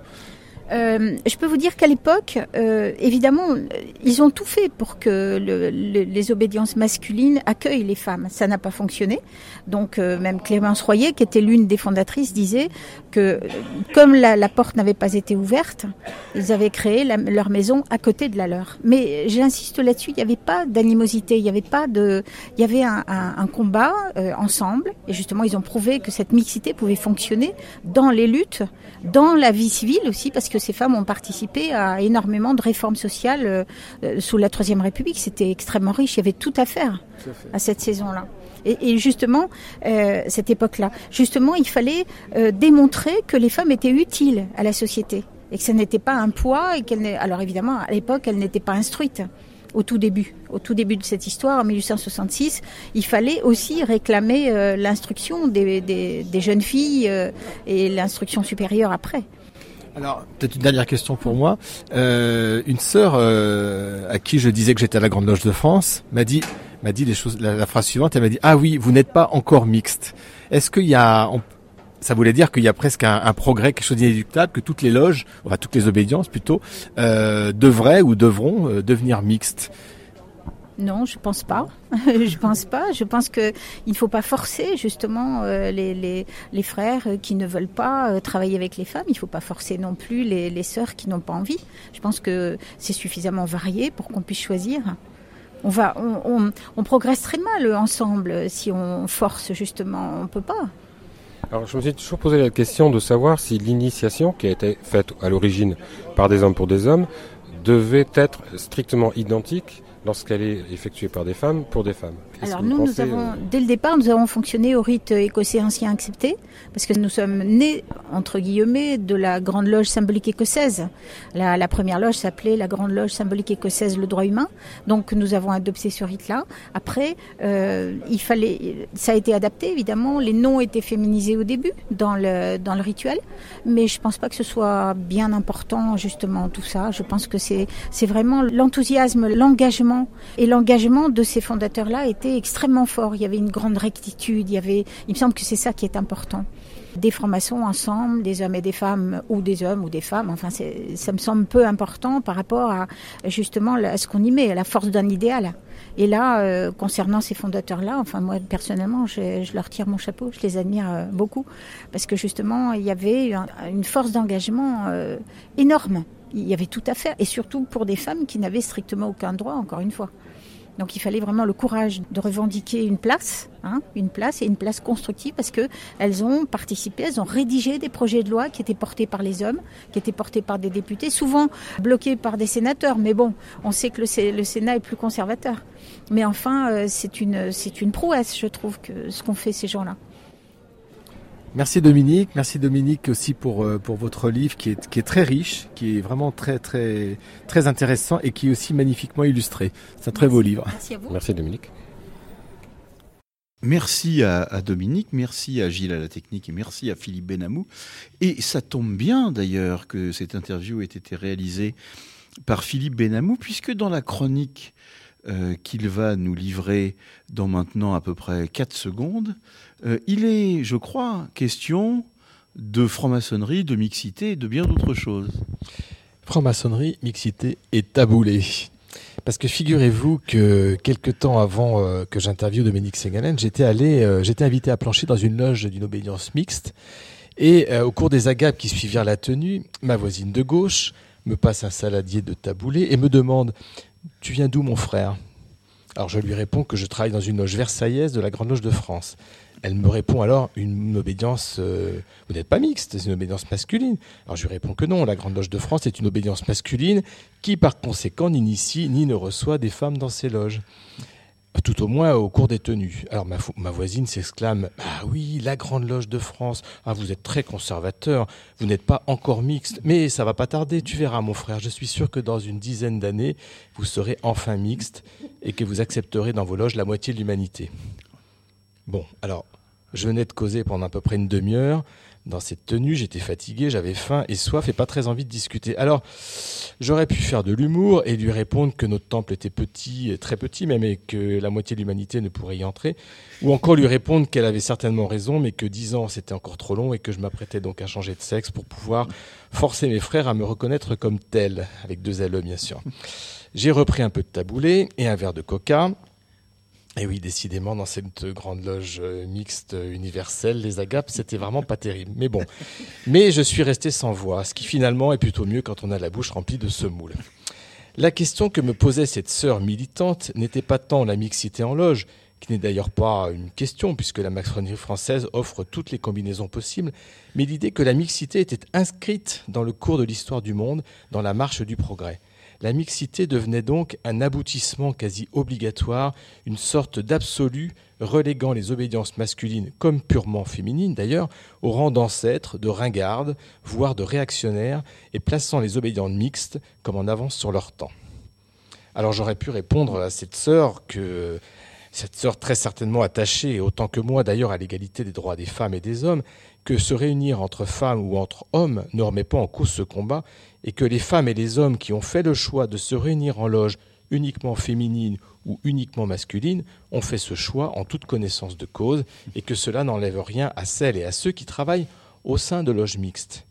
J'aurais pu lui répondre que certains frères ne seraient pas à l'aise dans des loges mixtes car il est difficile de se concentrer sur l'équerre et le compas lorsqu'un décolleté, une jupe qui remonte ou un bel escarpin mais, mais là, euh, je suis sûr que je me serais fait virer immédiatement des agapes de cette loge mixte et jugé comme un macho invétéré pour qui les femmes ont un corps, mais pas d'esprit, et que même si elles en avaient un, leur corps le cache bien souvent. J'aurais pu, sur un ton péremptoire, péremptoire et provocateur, répéter ce que j'ai plusieurs fois entendu de la bouche des frères, pensant détenir la vérité, sur tout, c'est-à-dire sur pas grand-chose, à savoir que la franc-maçonnerie est un truc de mec et que les femmes devraient plutôt inventer ou reprendre des rituels basés sur les métiers de la couture, bref, l'initiation par le tricot, ou encore que les femmes n'ont pas besoin de chercher la connaissance puisqu'elles la portent en elles, comme elles portent et donnent la vie, bref, un truc du genre, nous les mecs sommes des chasseurs et qui par conséquent allons au dehors rechercher la subsistance, pendant que les femmes, elles, attendent sagement au foyer pour accessoirement accessoirement accoucher, préparer le ragoût de mammouth, balayer la grotte et ranger les pots de bêtes. Enfin, j'aurais pu lui répondre, que bien sûr, dans des loges qui réfléchissent à des questions de société concernant aussi bien les hommes que les femmes, il est impensable que les deux soient séparés. Mais que dans les loges que je fréquente et dans l'esprit de l'obédience à laquelle j'appartiens, on ne parle jamais ni de politique ni de problèmes de société, mais d'initiation. Car nous pensons que pour changer la société, il faut se changer soi-même et que pour se changer soi-même, il faut d'abord se connaître. Alors l'initiation que nous vivons nous invite à nous dévoiler, à laisser parler notre intimité, à nous mettre à demi nus, à ouvrir notre cœur, à laisser s'exprimer les symboles en nous, et c'est pour cela que je pense qu'il est plus facile, et en tout cas plus tranquille, de le faire entre hommes uniquement, comme je peux aisément l'imaginer entre femmes uniquement. Alors pourquoi la mixité est encore une fois qui encore une fois n'est pas l'égalité, serait-elle dans le sens de l'histoire? Et pourquoi la franc-maçonnerie devrait-elle se plier aux exigences du sens de l'histoire, si tant est qu'il y en ait un? Plus encore, le seul sens de l'histoire qui me parle en tant que franc-maçon est celui qui est inscrit dans les principes de la franc-maçonnerie dite universelle. Je, cite, la franc-maçonnerie a pour but le perfectionnement moral de l'humanité et les francs-maçons travaillent à l'amélioration constante de la condition humaine, tant sur le plan spirituel que sur le plan matériel. Que les loges soient mixtes ou non importe peu, car ce qui compte, c'est ce que ce programme ambitieux fédère nos énergies. Tout le reste semble bien futile. Alors pour terminer, pour finir cette, cette, histoire sur la mixité, une autre histoire qui est vraie et qui pourrait s'intituler Le candidat est-il suffisamment préparé? Je visitais il y a quelque temps une loge de la Grande Loge de France où un frère que j'aime beaucoup devait plancher. Avant la présentation de son travail, un profane était questionné sous le bandeau. Alors je rappelle à celles et à ceux qui n'ont pas encore lu la franc-maçonnerie pour les nuls que le bandeau n'est pas une pièce de tissu qui sert à retenir les cheveux, mais une épreuve qui permet aux membres de la loge de poser des questions à un candidat à l'initiation pour mieux cerner sa personnalité et surtout connaître ses motivations profondes. Et pour que le candidat soit à l'aise, on lui bande les yeux. Ce soir-là, donc, dans la loge de la Grande Loge de France que je visitais, le candidat est introduit dans le temple, les yeux bandés, il prend place sur la chaise qu'on lui avait préparée, et le vénérable maître l'accueille en lui disant Bonsoir, monsieur. Ce à quoi le candidat répond Bonsoir mesdames, bonsoir mesdemoiselles, bonsoir messieurs. Je me suis dit alors que ce profane n'était pas au bout de ses surprises. Délicieux. Taboulé, bonjour pour le meilleur de vivre. Taboulé,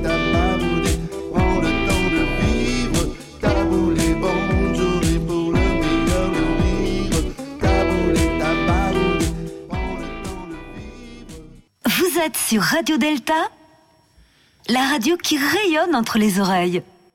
Bonsoir à toutes et à tous, dernière ligne droite de notre émission consacrée aux femmes et à la franc-maçonnerie. Euh, Qu'ont-elles à faire dans tout ça? Mais on, on- on le découvre petit à petit avec... euh, Existons depuis le début. C'est le secret maçonnique le mieux gardé. Nous le découvrons avec Marie-Françoise Blanchet, Marie-Pascale Schuller, Philippe Benamou euh, et, Gilles à la technique qui, qui règle euh, nos micros avec son ordinateur, vous le voyez, là, son casque. Enfin, vous le voyez, je vous le décris parce que la particularité de la radio, c'est qu'il n'y a pas, c'est qu'il y a pas d'image. Il est même en train de boire une coupe de champagne. Mais enfin, il est là. Euh, c'est une flûte.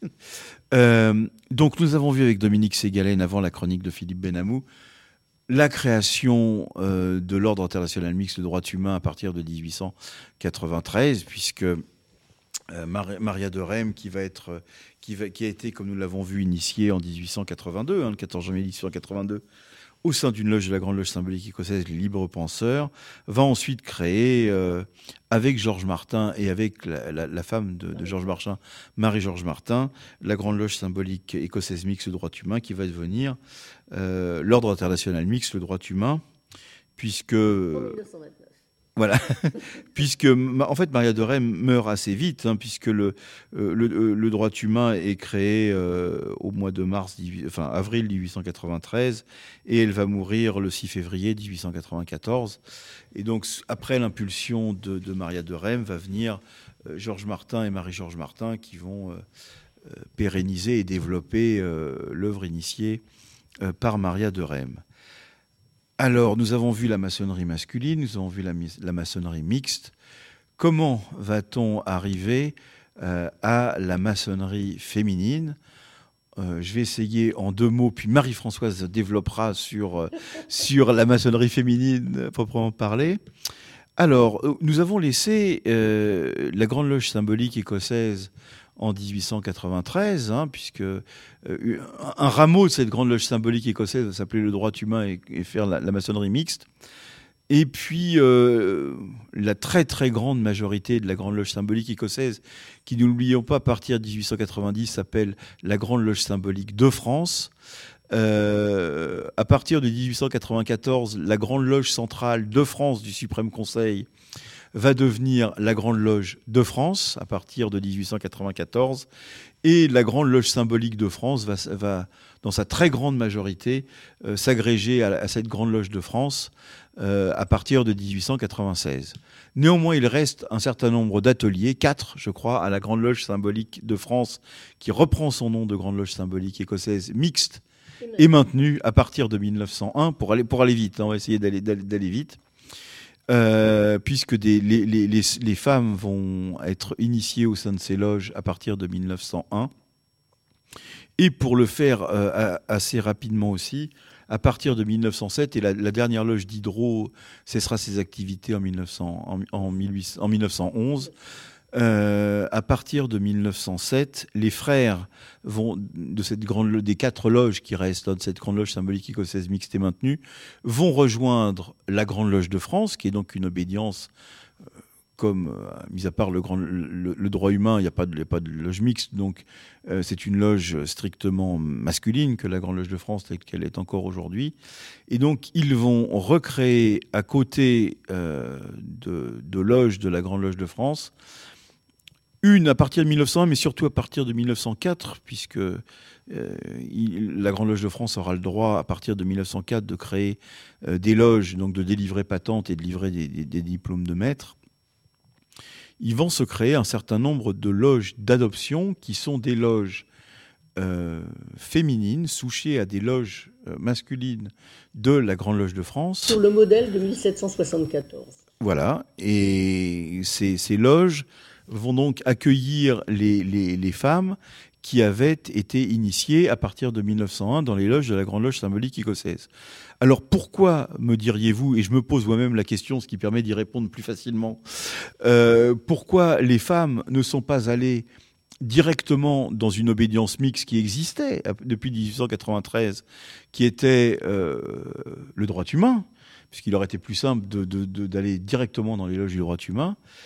Euh, pour le faire vite, et Marie-Françoise me corrige si jamais j'ai des bêtises, c'est parce que ont été initiés à partir de 1901-1904 au sein de la Grande Loge symbolique écossaise mixte et maintenue un certain nombre de femmes, pour le moins sulfureuses, j'allais dire, euh, des femmes comme Madeleine Pelletier. C'est pas sulfureuse. C'est des femmes libres. Libre. Alors, j'entends sulfureuse par rapport au, au canon même. de, de, de- de l'époque, euh, des femmes libres, des anarchistes. Madeleine Pelletier, tout d'abord, qui est une aliéniste, socialiste, enfin aliénée de profession, hein, aliénée de profession, qui a été socialiste, qui a été à l'avant-garde d'un certain nombre de, de, de, de combats, qui se définissait elle-même comme asexuée, puisqu'elle ne voulait pas tomber sous la domination euh, Non, des, des, des hommes ni des femmes. Si elle n'avait pas Mm. choisi l'embarquement à Citer, ça n'était pas pour s'embarquer pour les Lesbos. C'est le- Alors, on- on a des images. Moi, j'aime beaucoup Madeleine Pelletier, en plus de, cette femme en chapeau melon, costume, pistolet à la ceinture. Enfin bon, voilà, il y a, cette image de, de, de Madeleine Pelletier telle qu'on la voit sur les, sur les photographies. C'est Madeleine Pelletier qui va être euh, euh, à l'initiative, euh, par exemple, en 1904, de l'initiation euh, de, Louise Michel hein, dans la loge de la philosophie sociale, le 13 septembre 1904, puisque Louise Michel va être initiée le même jour qu'Henri Jacob et que Charlotte Vauvel, qui est son amie et sa compagne depuis 1895. Et donc, ces femmes libres, euh, très très offensives sur le plan politique, très, moi je dis pas extrémistes, mais enfin qui étaient vraiment euh, très très très très avancées, et on, on- aurait eu du mal. Et d'ailleurs, Georges Martin n'en voulait pas trop de pour, pour du tout, du tout. Mais je voulais voilà, Euh, puisque puisque si vous voulez, le- le- la philosophie générale, pour aller très vite, de la Fédération française du droit humain était nous sommes républicains, nous sommes athées, nous sommes laïcs. Mais nous avons de la morale quand même. Et donc, le, le- droit humain s'est constitué comme une maçonnerie de la famille, de la famille républicaine, de la famille athée, de la famille non religieuse, mais de la famille quand même. Et donc ces femmes un peu trop libres, un peu trop, je peux pas dire autrement, enfin euh, extrêmes et, sulfureuses, euh, Georges Martin n'en voulait pas. Et donc Georges Martin n'en voulait pas, et, et elles sont allées dans ces loges euh, d'adoption qui ont été créées dans les loges euh, de la Grande Loge de France. Et pour faire encore très vite et pour donner tout de suite la parole euh, à Marie-Françoise, ces loges d'adoption ont, ont- ont non seulement perduré, mais sont euh, allées croissantes au. Parce que je ne sais pas combien il y en aura en 1939, mais je crois qu'il y en a une près d'une. Je sais plus, il y en avait une quinzaine à Paris, et je crois qu'il y en avait une quinzaine dans, dans, dans, dans toute la France. En- Entre 10 et 15, voilà, comme ça on- les historiens nous. Mais on, on sait qu'en Mhm. en 1900. Donc je, je disais que voilà, ça va mieux avec le micro. Euh, je, On entendait quand même. je disais que euh, en fait, Mhm. quand, quand tout a été, quand la maçonnerie a été euh, arrêtée en, en août 40 avec les lois de Pétain, euh, on comptait 300 sœurs dans les loges d'adoption de la Grande Loge de France. Donc si on compte une moyenne de 25, euh, 30 sœurs par loge, on voit bien que ça n'en fait pas quand même euh, une grande quantité. Et, et c'était surtout, principalement, un phénomène parisien. Il y en avait peu. Il y en avait à Saint-Quentin dans le Nord, il y en avait une à Périgueux. Enfin bon, mais c'était euh, c'était quand même un phénomène parisien. Mais, mais comme, ce qui était, ce qui était d'ailleurs assez normal, puisque euh, la Grande Loge de France elle-même, étant tra- traditionnellement, étant issue de la première Grande Loge de France, qui était, la, Grande Loge des maîtres de, Paris, la Grande Loge de France, euh, même en 1939, était une loge euh, aux deux tiers, était une grande loge aux deux tiers parisienne et un, tiers de province. Par exemple, quand Pierre Brossolette va faire de la politique euh, à Troyes en 1936, il s'affilie à une loge du Grand Orient, en restant évidemment euh, dans sa loge Émile Zola, où il a été initié en 1927 à la Grande Loge de France. Tout simplement parce qu'il n'y a pas de loge de la Grande Loge de France euh, à Troyes. Hugues de Payne, la loge de, la Grande Loge de France à Troyes, elle ne sera créée qu'en 1977. Donc, euh, euh, c'est pour, que chacun se, se, se, se remette, fasse pas trop d'anachronisme sur ce qu'était la réalité du paysage maçonnique euh, à cette période-là. Et à l'issue de. Enfin, en 1945, lorsque la maçonnerie est de nouveau autorisée à partir d'août 44, à partir de 1943 à Alger, grâce à l'action de Michel Dumesnil de Gramont, euh, qui, fut et qui sera le, grand maître de la Grande Loge de France, auprès de De Gaulle, qui intervient à Alger pour que De Gaulle rétablisse la maçonnerie. Euh, on, va, on va essayer de le dire poliment, mais pas, pas si poliment que ça. Les, les frères de la Grande Loge de France, euh, souhaitant se rapprocher euh, pour tout un tas de raisons, mais parce que déjà les Anglais et les Américains étaient les forces qui avaient libéré tout simplement la France, donc de se rapprocher les avait fréquentés à Londres pour beaucoup. Mais, à Londres, Alger, etc. mais tu Donc, oublies de, de oui. dire qu'à cette époque-là, il y avait euh, le rêve récurrent de fusion entre la Grande Loge et le Grand Orient. Oui, alors de- entre, la, entre la Grande Loge et le Grand Orient, qui était, qui était là pour le coup strictement masculin, il n'y a pas de loge d'adoption au Grand Orient de France. Non, non. Voilà, et, et pour se rapprocher aussi de, des frères de la, de la maçonnerie internationale, j'allais dire, ils ont gentiment et poliment demandé aux sœurs de bien vouloir prendre leur indépendance. Ils les ont aidés, hein, d'ailleurs, il n'y a, pas de... Mais, mais bon, euh, poliment. Et en 1945 est donc euh, née euh, l'Union féminine euh, maçonnique de France Alors, qui c'est pas en deviendra 45, c'est en 44. 44. Alors là, je laisse Marie-Françoise en 44 et, et qui sera donc la maçonnerie féminine, mais issue du même creuset que euh, le- la Grande Loge de France et le droit humain avant, issue de cette maçonnerie euh, écossaise. Donc, euh, effectivement, euh, ouais, on me fait signe qu'il reste plus que 20 minutes, alors ça va être dur parce qu'il faut encore que Marie-Pascale fasse sa chronique. Bien. Euh, Sin- fait. Sinon, je euh, peux toujours accélérer le, le débit lors du podcast après. Ça peut faire des voix un peu bizarres. Donc, en, en fait, ces, ces femmes qui étaient dans les loges de la Grande Loge symbolique écossaise, qui n'étaient pas les bienvenues aux droits humains, qui euh, sanctifiaient la famille, alors qu'on avait là des femmes qui tenaient tellement à leur liberté qu'elles choisissaient le, le célibat, et c'est quand même à une époque où c'était pas évident, euh, et, et qui choisissaient l'action, et qui... Bon, qui ne voulaient pas rester des, des petites bobonnes bien gentilles.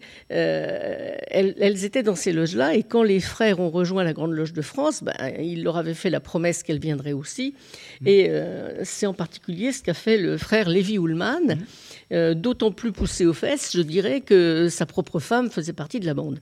Et, et donc, il y a des courriers assez émouvants de Lévi Ullmann à la Grande Loge de France pour expliquer qu'on ne peut pas laisser les sœurs dehors. Donc, il décide puisqu'ils ne sont pas mixtes, de recréer des loges d'adoption sur le modèle de 1774. Dans un premier temps, elles vont continuer à travailler au au rite écossais qu'elles connaissent. Mais très vite, la Grande Loge euh, pense que ça serait mieux pour elle d'avoir un rite à part, et en particulier le rite du XVIIIe siècle. Et là, il y a une commission de frères, parmi lesquels Oswald Wirth, qui sont chargés de prendre les rituels d'adoption du XVIIIe siècle et de les adapter. Et alors, comme on est en, en pleine période positiviste, alors ils décident d'enlever tout ce qui était trop religieux là-dedans. Alors, c'est embêtant quand on sait qu'elle travaille euh, sur euh, l'Arche de Noé, sur. euh, Enfin, bon, un tas de choses comme ça. Après, après, elles ont pu revenir à leurs fondamentaux, mais il y a eu une époque un peu, un peu difficile.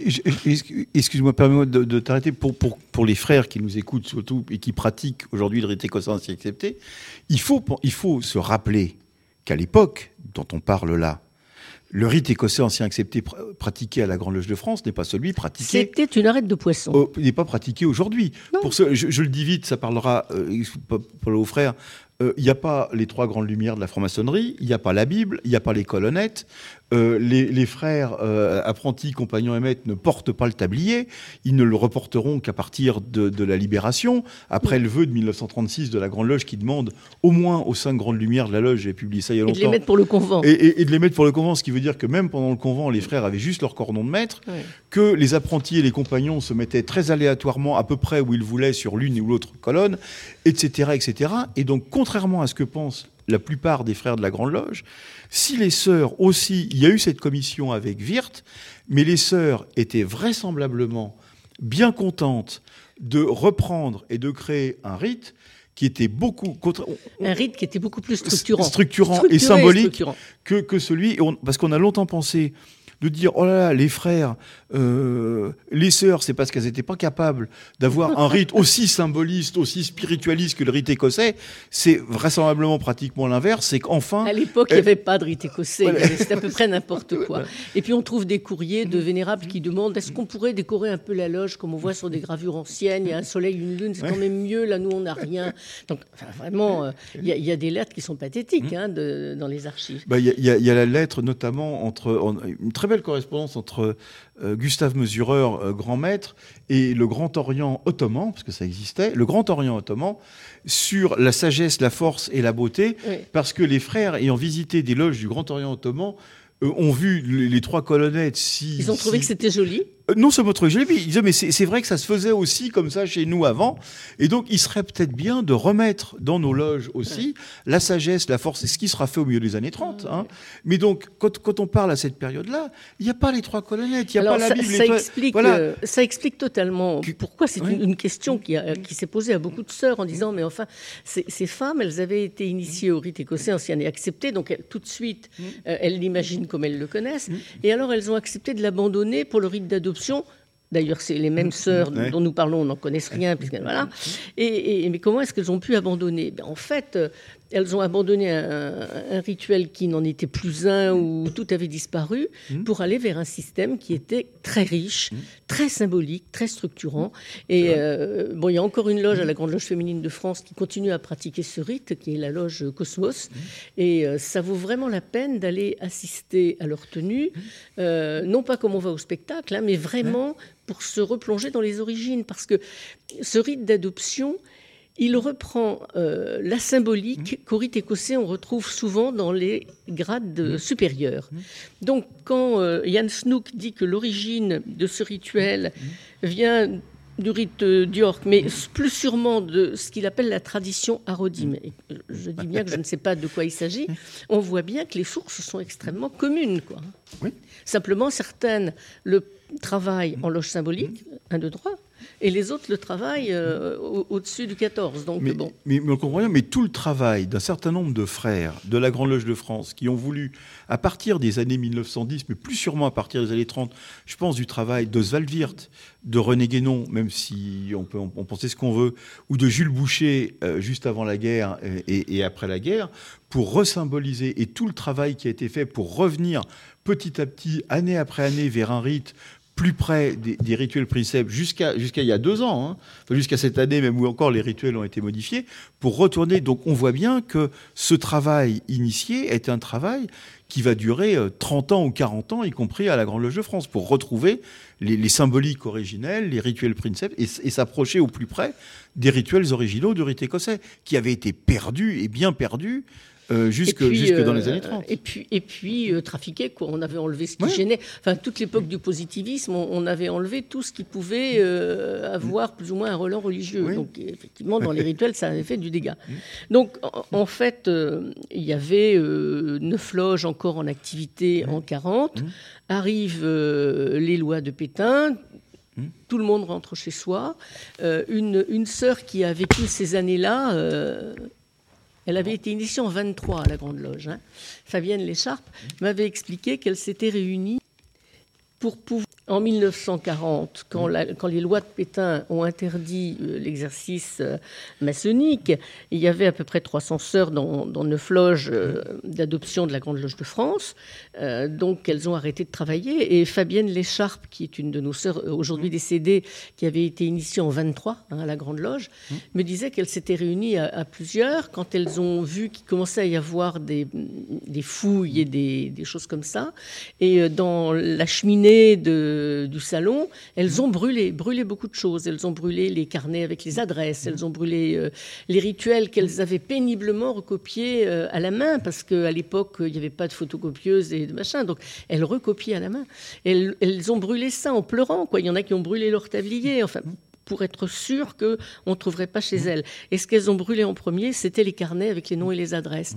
Et Fabienne me disait que beaucoup d'entre elles ont été interrogées euh, dans les locaux euh, des sociétés secrètes, la Square Rap, où on voulait leur faire donner les, les, les coordonnées des autres, etc. Donc euh, c'était une période extrêmement difficile. Pour, pour que nos auditeurs aussi comprennent à peu près, pour, pour visualiser, essayer de visualiser un peu ce que, ce que, ça, ce que ça représentait, les, les loges d'adoption et, et les loges de la Grande Loge de France.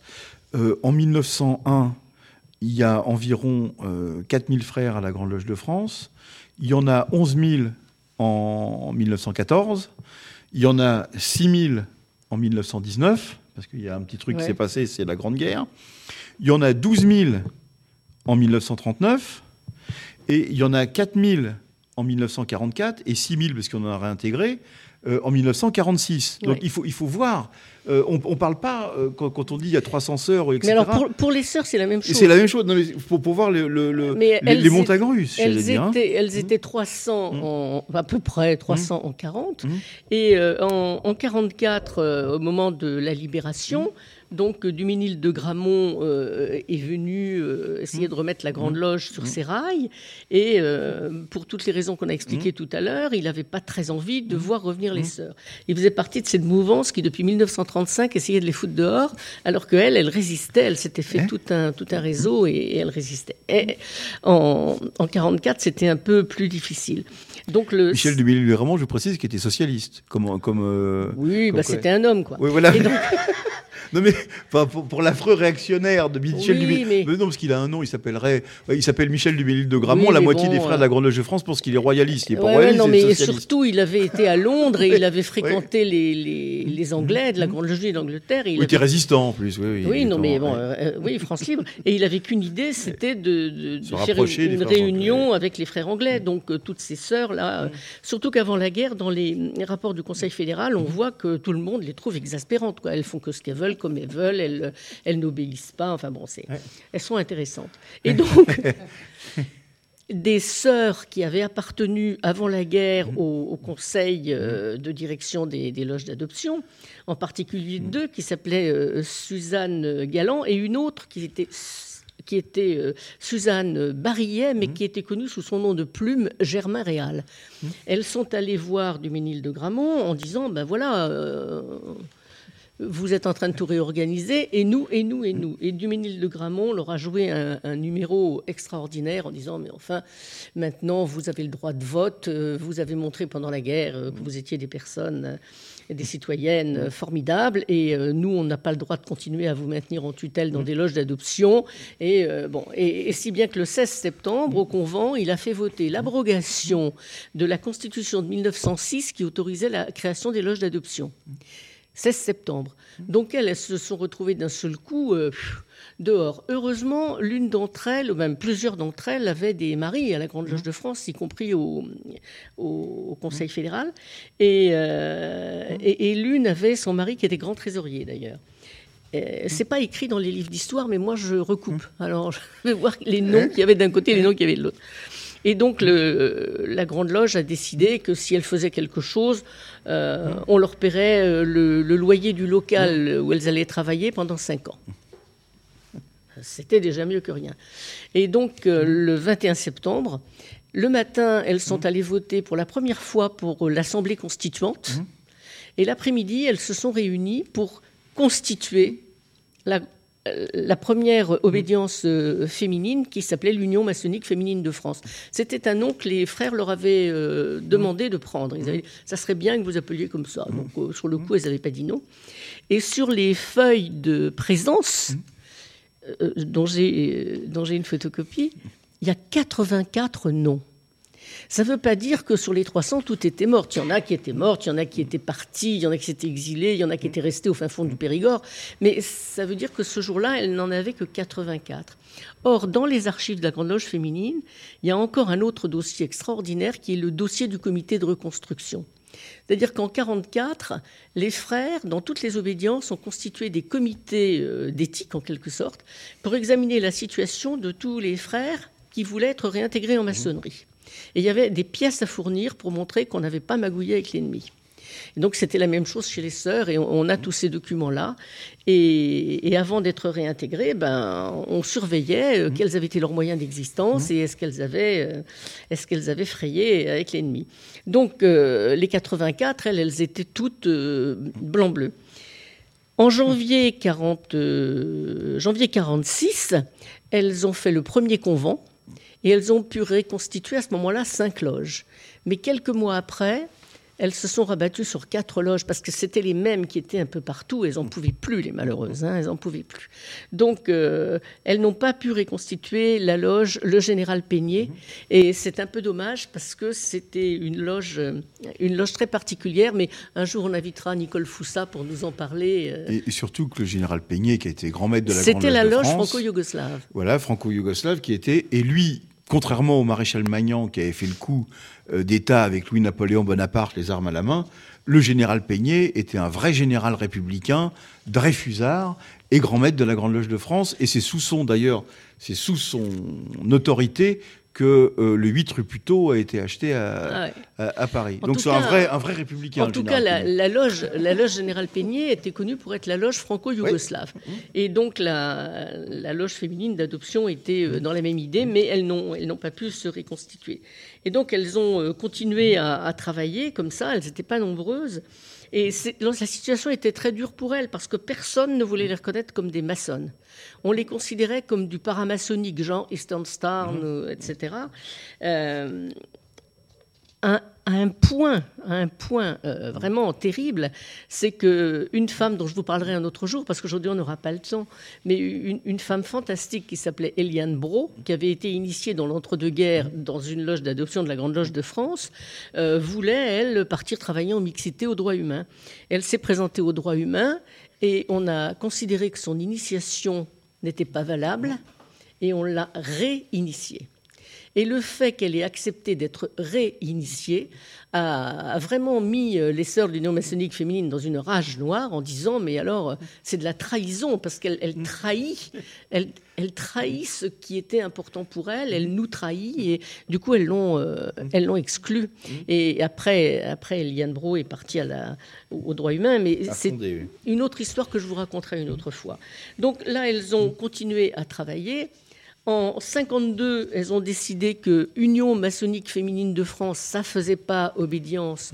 Donc elles ont voté en convent de changer le nom pour devenir Grande Loge féminine de France. Alors, même si rien n'a changé, euh, le changement de nom, c'était extrêmement important. C'était l'affirmation euh, d'être une obédience maçonnique à part entière.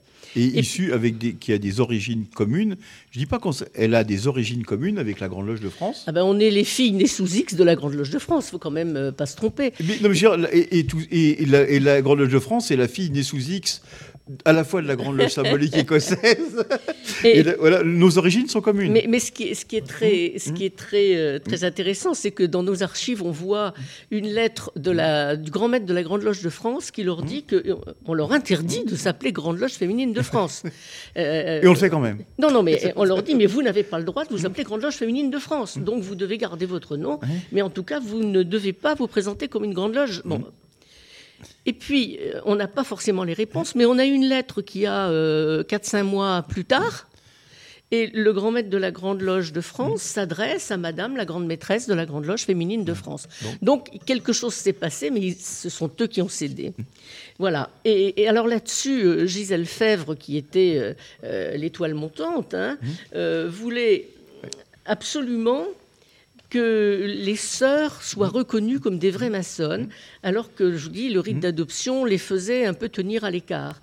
Et donc, elle a milité pour que euh, les sœurs abandonnent le rite d'adoption pour adopter le rite écossais. Alors là aussi, je vous raconterai une autre fois. Et donc à partir de 58, la Grande Loge féminine de France a travaillé au rite écossais.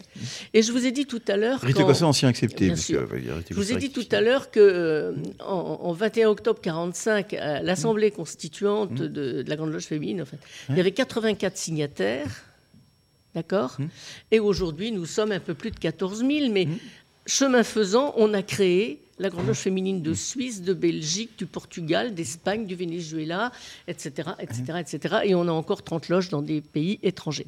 Donc, 84, quand on veut, on peut, et, et quand une femme veut. Une femme peut. veut. Et justement, euh, Marie-Pascale, on va voir la, la franc-maçonne d'aujourd'hui et de demain.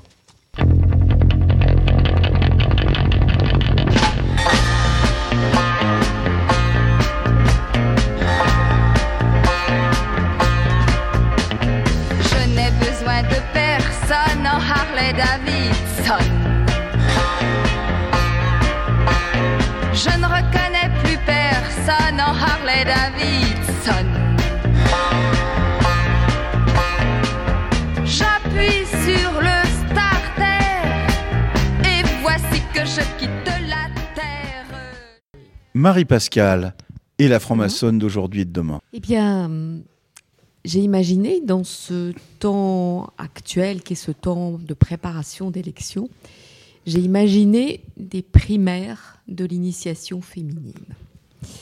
Je me suis dit, ben voilà, on est en 2017. euh, Qu'est-ce qui se passe? Quelles sont les sociétés actuelles qui sont là, qui sont des sociétés féminines?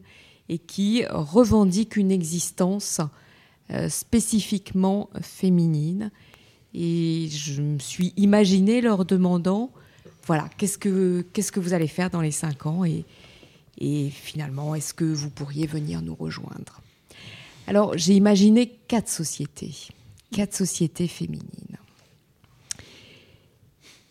Il y a d'abord les exciseuses, le groupe des femmes exciseuses. Oui, ces femmes revendiquent l'excision comme une tradition initiatique millénaire. Parce que les petites filles et les jeunes filles deviennent des femmes suite à ce geste. C'est une initiation. Elles, revendiquent euh, ce geste pour le maintien de la norme sociale et contre la crainte de l'exclusion de la communauté. Bien sûr, la fin est honorable, mais pas les moyens.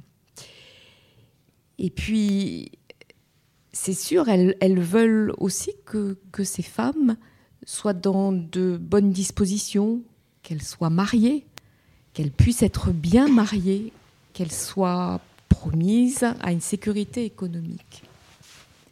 Mais chez nous, en France, depuis 2012, nous avons la chance, dans la société profane, que le mariage ne différencie plus les femmes dans l'ancien temps.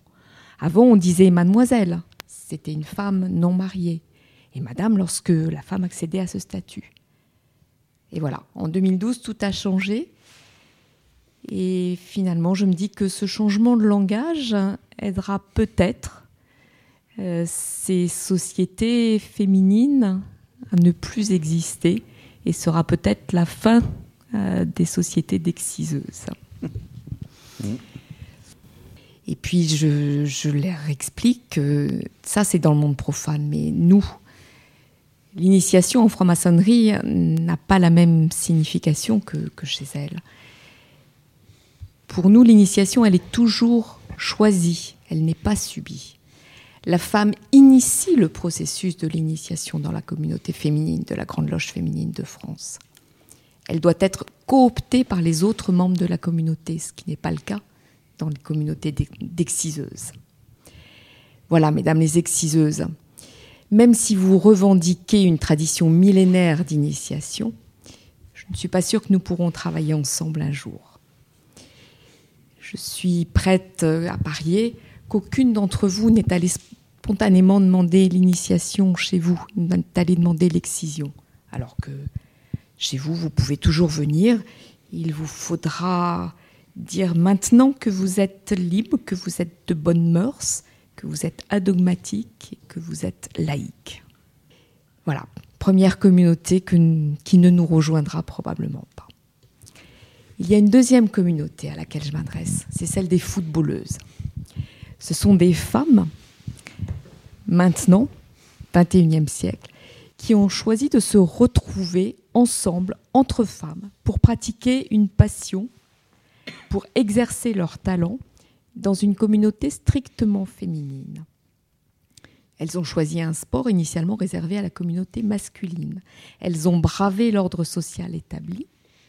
Elles ont décidé qu'elles pouvaient jouer au ballon, exercer une activité physique avec la même rigueur et le même engagement que leurs compatriotes. C'est un sport dur. C'est un sport avec des risques de blessures. Il faut persévérer pour progresser. Et alors, elles l'ont fait. Elles l'ont fait comme nous. Elles ont pris les règles des hommes et pratiqué la discipline avec le même engagement. Nous, nous parlons de règles, mais aussi de rituels en loge. Comme vous, nous, les francs-maçonnes, nous avons des déplacements parfaitement codifiés sur notre terrain de pratique, la loge. Vous ne seriez pas dépaysés en loge. Comme vous, sur le terrain, nous devons nous soutenir pour que notre travail d'équipe porte ses fruits. Si l'une d'entre nous est défaillante, nous la remplaçons. Nous disions chez nous, dans notre rituel, les ouvrières se lèvent et se remplacent. L'important est que le travail puisse se faire en loge, sur le terrain. Comme vous, sur le terrain, nous, nous nous battons en loge, ou plutôt nous débattons en joutes oratoires. Mais à la fin de chaque tenue, à la différence de vos matchs, nous n'avons pas forcément un vainqueur ou une vainqueur. Mais nous avons progressé, et c'est cela qui est important. Et il n'y a pas d'épreuve de tir au but. Nous rentrons chez nous, nous continuons à lutter contre nous-mêmes pour notre liberté. Peut-être, euh, mesdames les footballeuses, que vous trouveriez votre place chez nous. Je m'adresse aussi à un troisième groupe, qui sont, mesdames les djihadistes françaises. Comme nous, vous avez fait votre testament philosophique. Vous avez brûlé votre appartenance citoyenne française pour euh, partir, parcourir votre chemin initiatique jusqu'en Syrie, y faire serment d'allégeance et apprendre le combat. Vous avez accepté le sacrifice de votre vie au nom d'un ordre supérieur. Cette démarche initiatique de progression individuelle, parfois au prix de la transgression, c'est aussi celle que nous cherchons en franc-maçonnerie. Vous, mesdames les djihadistes, vous déclarez la guerre. Nous, nous le sommes aussi, francs-maçonnes, en guerre, mais nous sommes en guerre contre nous-mêmes, contre notre pire ennemi, comme le disent certains de nos rituels. Nous combattons notre part d'ombre, et si nous la tuons, ce n'est pas un drame pour autrui. Si vous venez nous rejoindre, il faudra accepter cela. Et enfin, je m'adresse au quatrième groupe de femmes, les Fémènes. Un groupe de femmes qui existe depuis 2008. C'est la date de création de ce mouvement.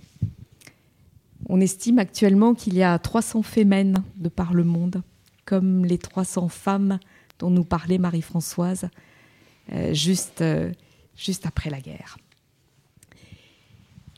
Donc ces femmes, les Fémènes, des jeunes femmes, elles ont choisi un engagement total dans une communauté spécifiquement féminine devenue internationale. Vous, les Fémènes, vous avez fait de votre corps votre outil de lutte, faisant fi des conventions sociales dans lesquelles nos seins sont associés à la séduction ou à l'exercice de la maternité. Vous, vous en faites un outil de provocation, de lutte, détournant le symbole féminin dans un geste politique où vos, revendications sont inscrites sur vos seins. Vous êtes dans l'insoumission à l'ordre patriarcal établi. Votre engagement est exposé à l'extérieur. Le nôtre est intériorisé dans la discrétion de nos moments de rencontre. Nous, nous couvrons nos corps avec notre grande robe noire, spécificité de la Grande Loge féminine de France. Notre devise est Ordo Apcao. C'est dans le secret de notre rituel, régulièrement répété, que nous trouvons notre ordre et notre force intérieure. Notre force intérieure nous permet, là aussi comme le dit notre rituel, de porter au dehors ce que nous avons acquis dans le temple. Certaines de nos sœurs ont œuvré dans la société pour la changer. On pourrait citer Yvette Roudy, on pourrait citer beaucoup d'autres sœurs qui ont changé grâce à cet ordre intérieur, le désordre extérieur qui ont imposé les femmes euh, avec la loi. Voilà, la, la- franc-maçonnerie du XXIe siècle est un ordre parmi d'autres ordres féminins. Et je ne sais pas si ces sœurs, euh, si ces profanes deviendront des sœurs, mais en tout cas, ce qui fait plaisir, c'est de se dire que au XXIe siècle, il y a des femmes qui, par d'autres moyens, cherchent leur liberté, cherchent leur émancipation, cherchent des voies initiatiques. Et alors la prochaine, la prochaine rencontre euh, Grande Loge féminine de France, Grande Loge de France, ça pourrait être en match août. Et les agapes se feraient au chips et à la bière. Certains préféreraient le rugby. Merci beaucoup en tous les cas.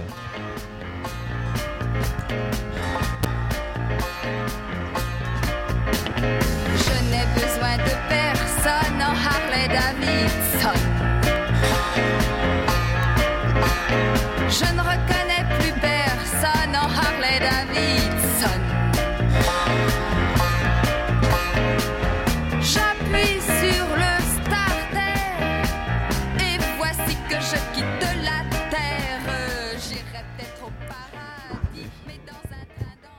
Bienvenue euh, encore à toutes et à tous après cette, euh, cette chronique de, de- de Marie-Pascale. Une belle chronique. Alors, et les femmes dans tout ça, était notre question initiale, on voit bien qu'elles elles ont toute leur place dans tout ça, en tous les cas, dans la franc-maçonnerie. Et ce qui est encore mieux, c'est que même si on leur donne pas la place, elles la prennent quand même.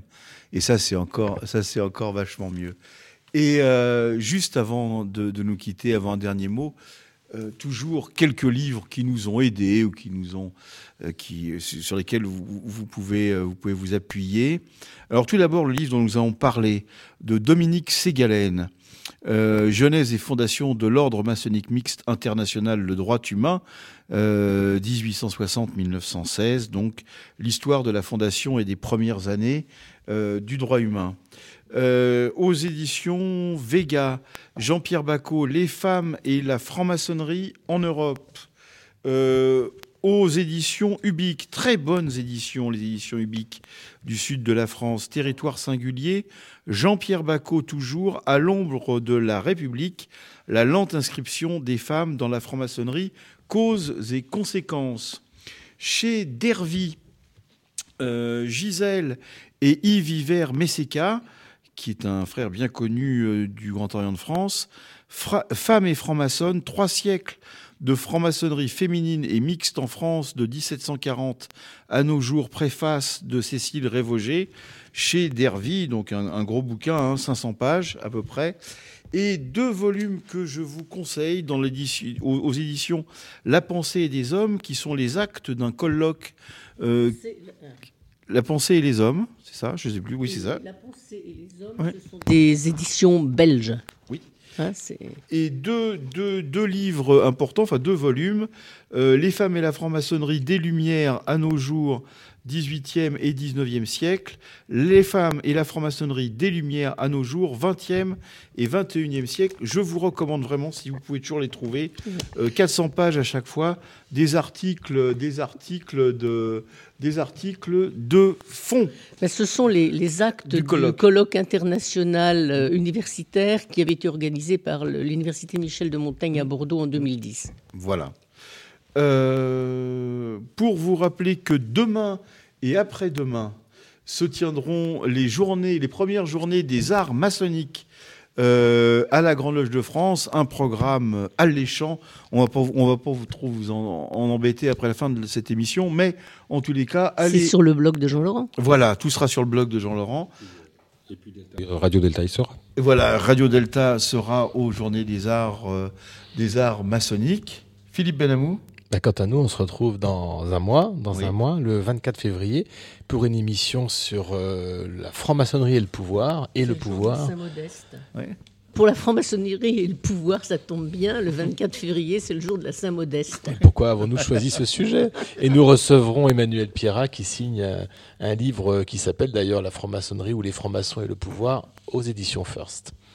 C'est cela, donc à la, à la prochaine émission, le 24 février, et avant, aux Journées des Arts maçonniques. Euh, je, je remercie les intervenants de ce soir. Marie-Françoise Blanchet, qui nous a euh, passionnés ce soir par la franc-maçonnerie féminine. Philippe Benamou, Marie-Pascale Schuller et Gilles à la technique. Et Jean-Laurent Turbet. Voilà, à l'animation. Bonsoir à tous. Bonsoir à toutes et à tous. Bonsoir. Et rendez-vous sur les podcasts.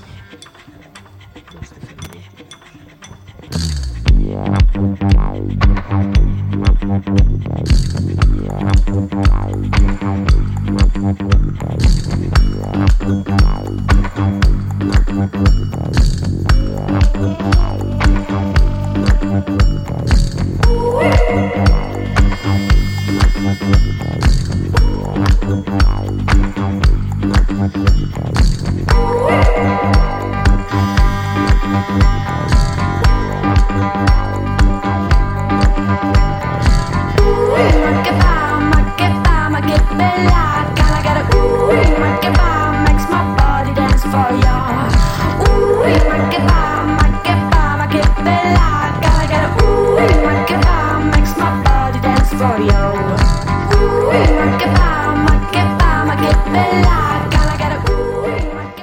sur Radio Delta, la radio qui rayonne entre les oreilles.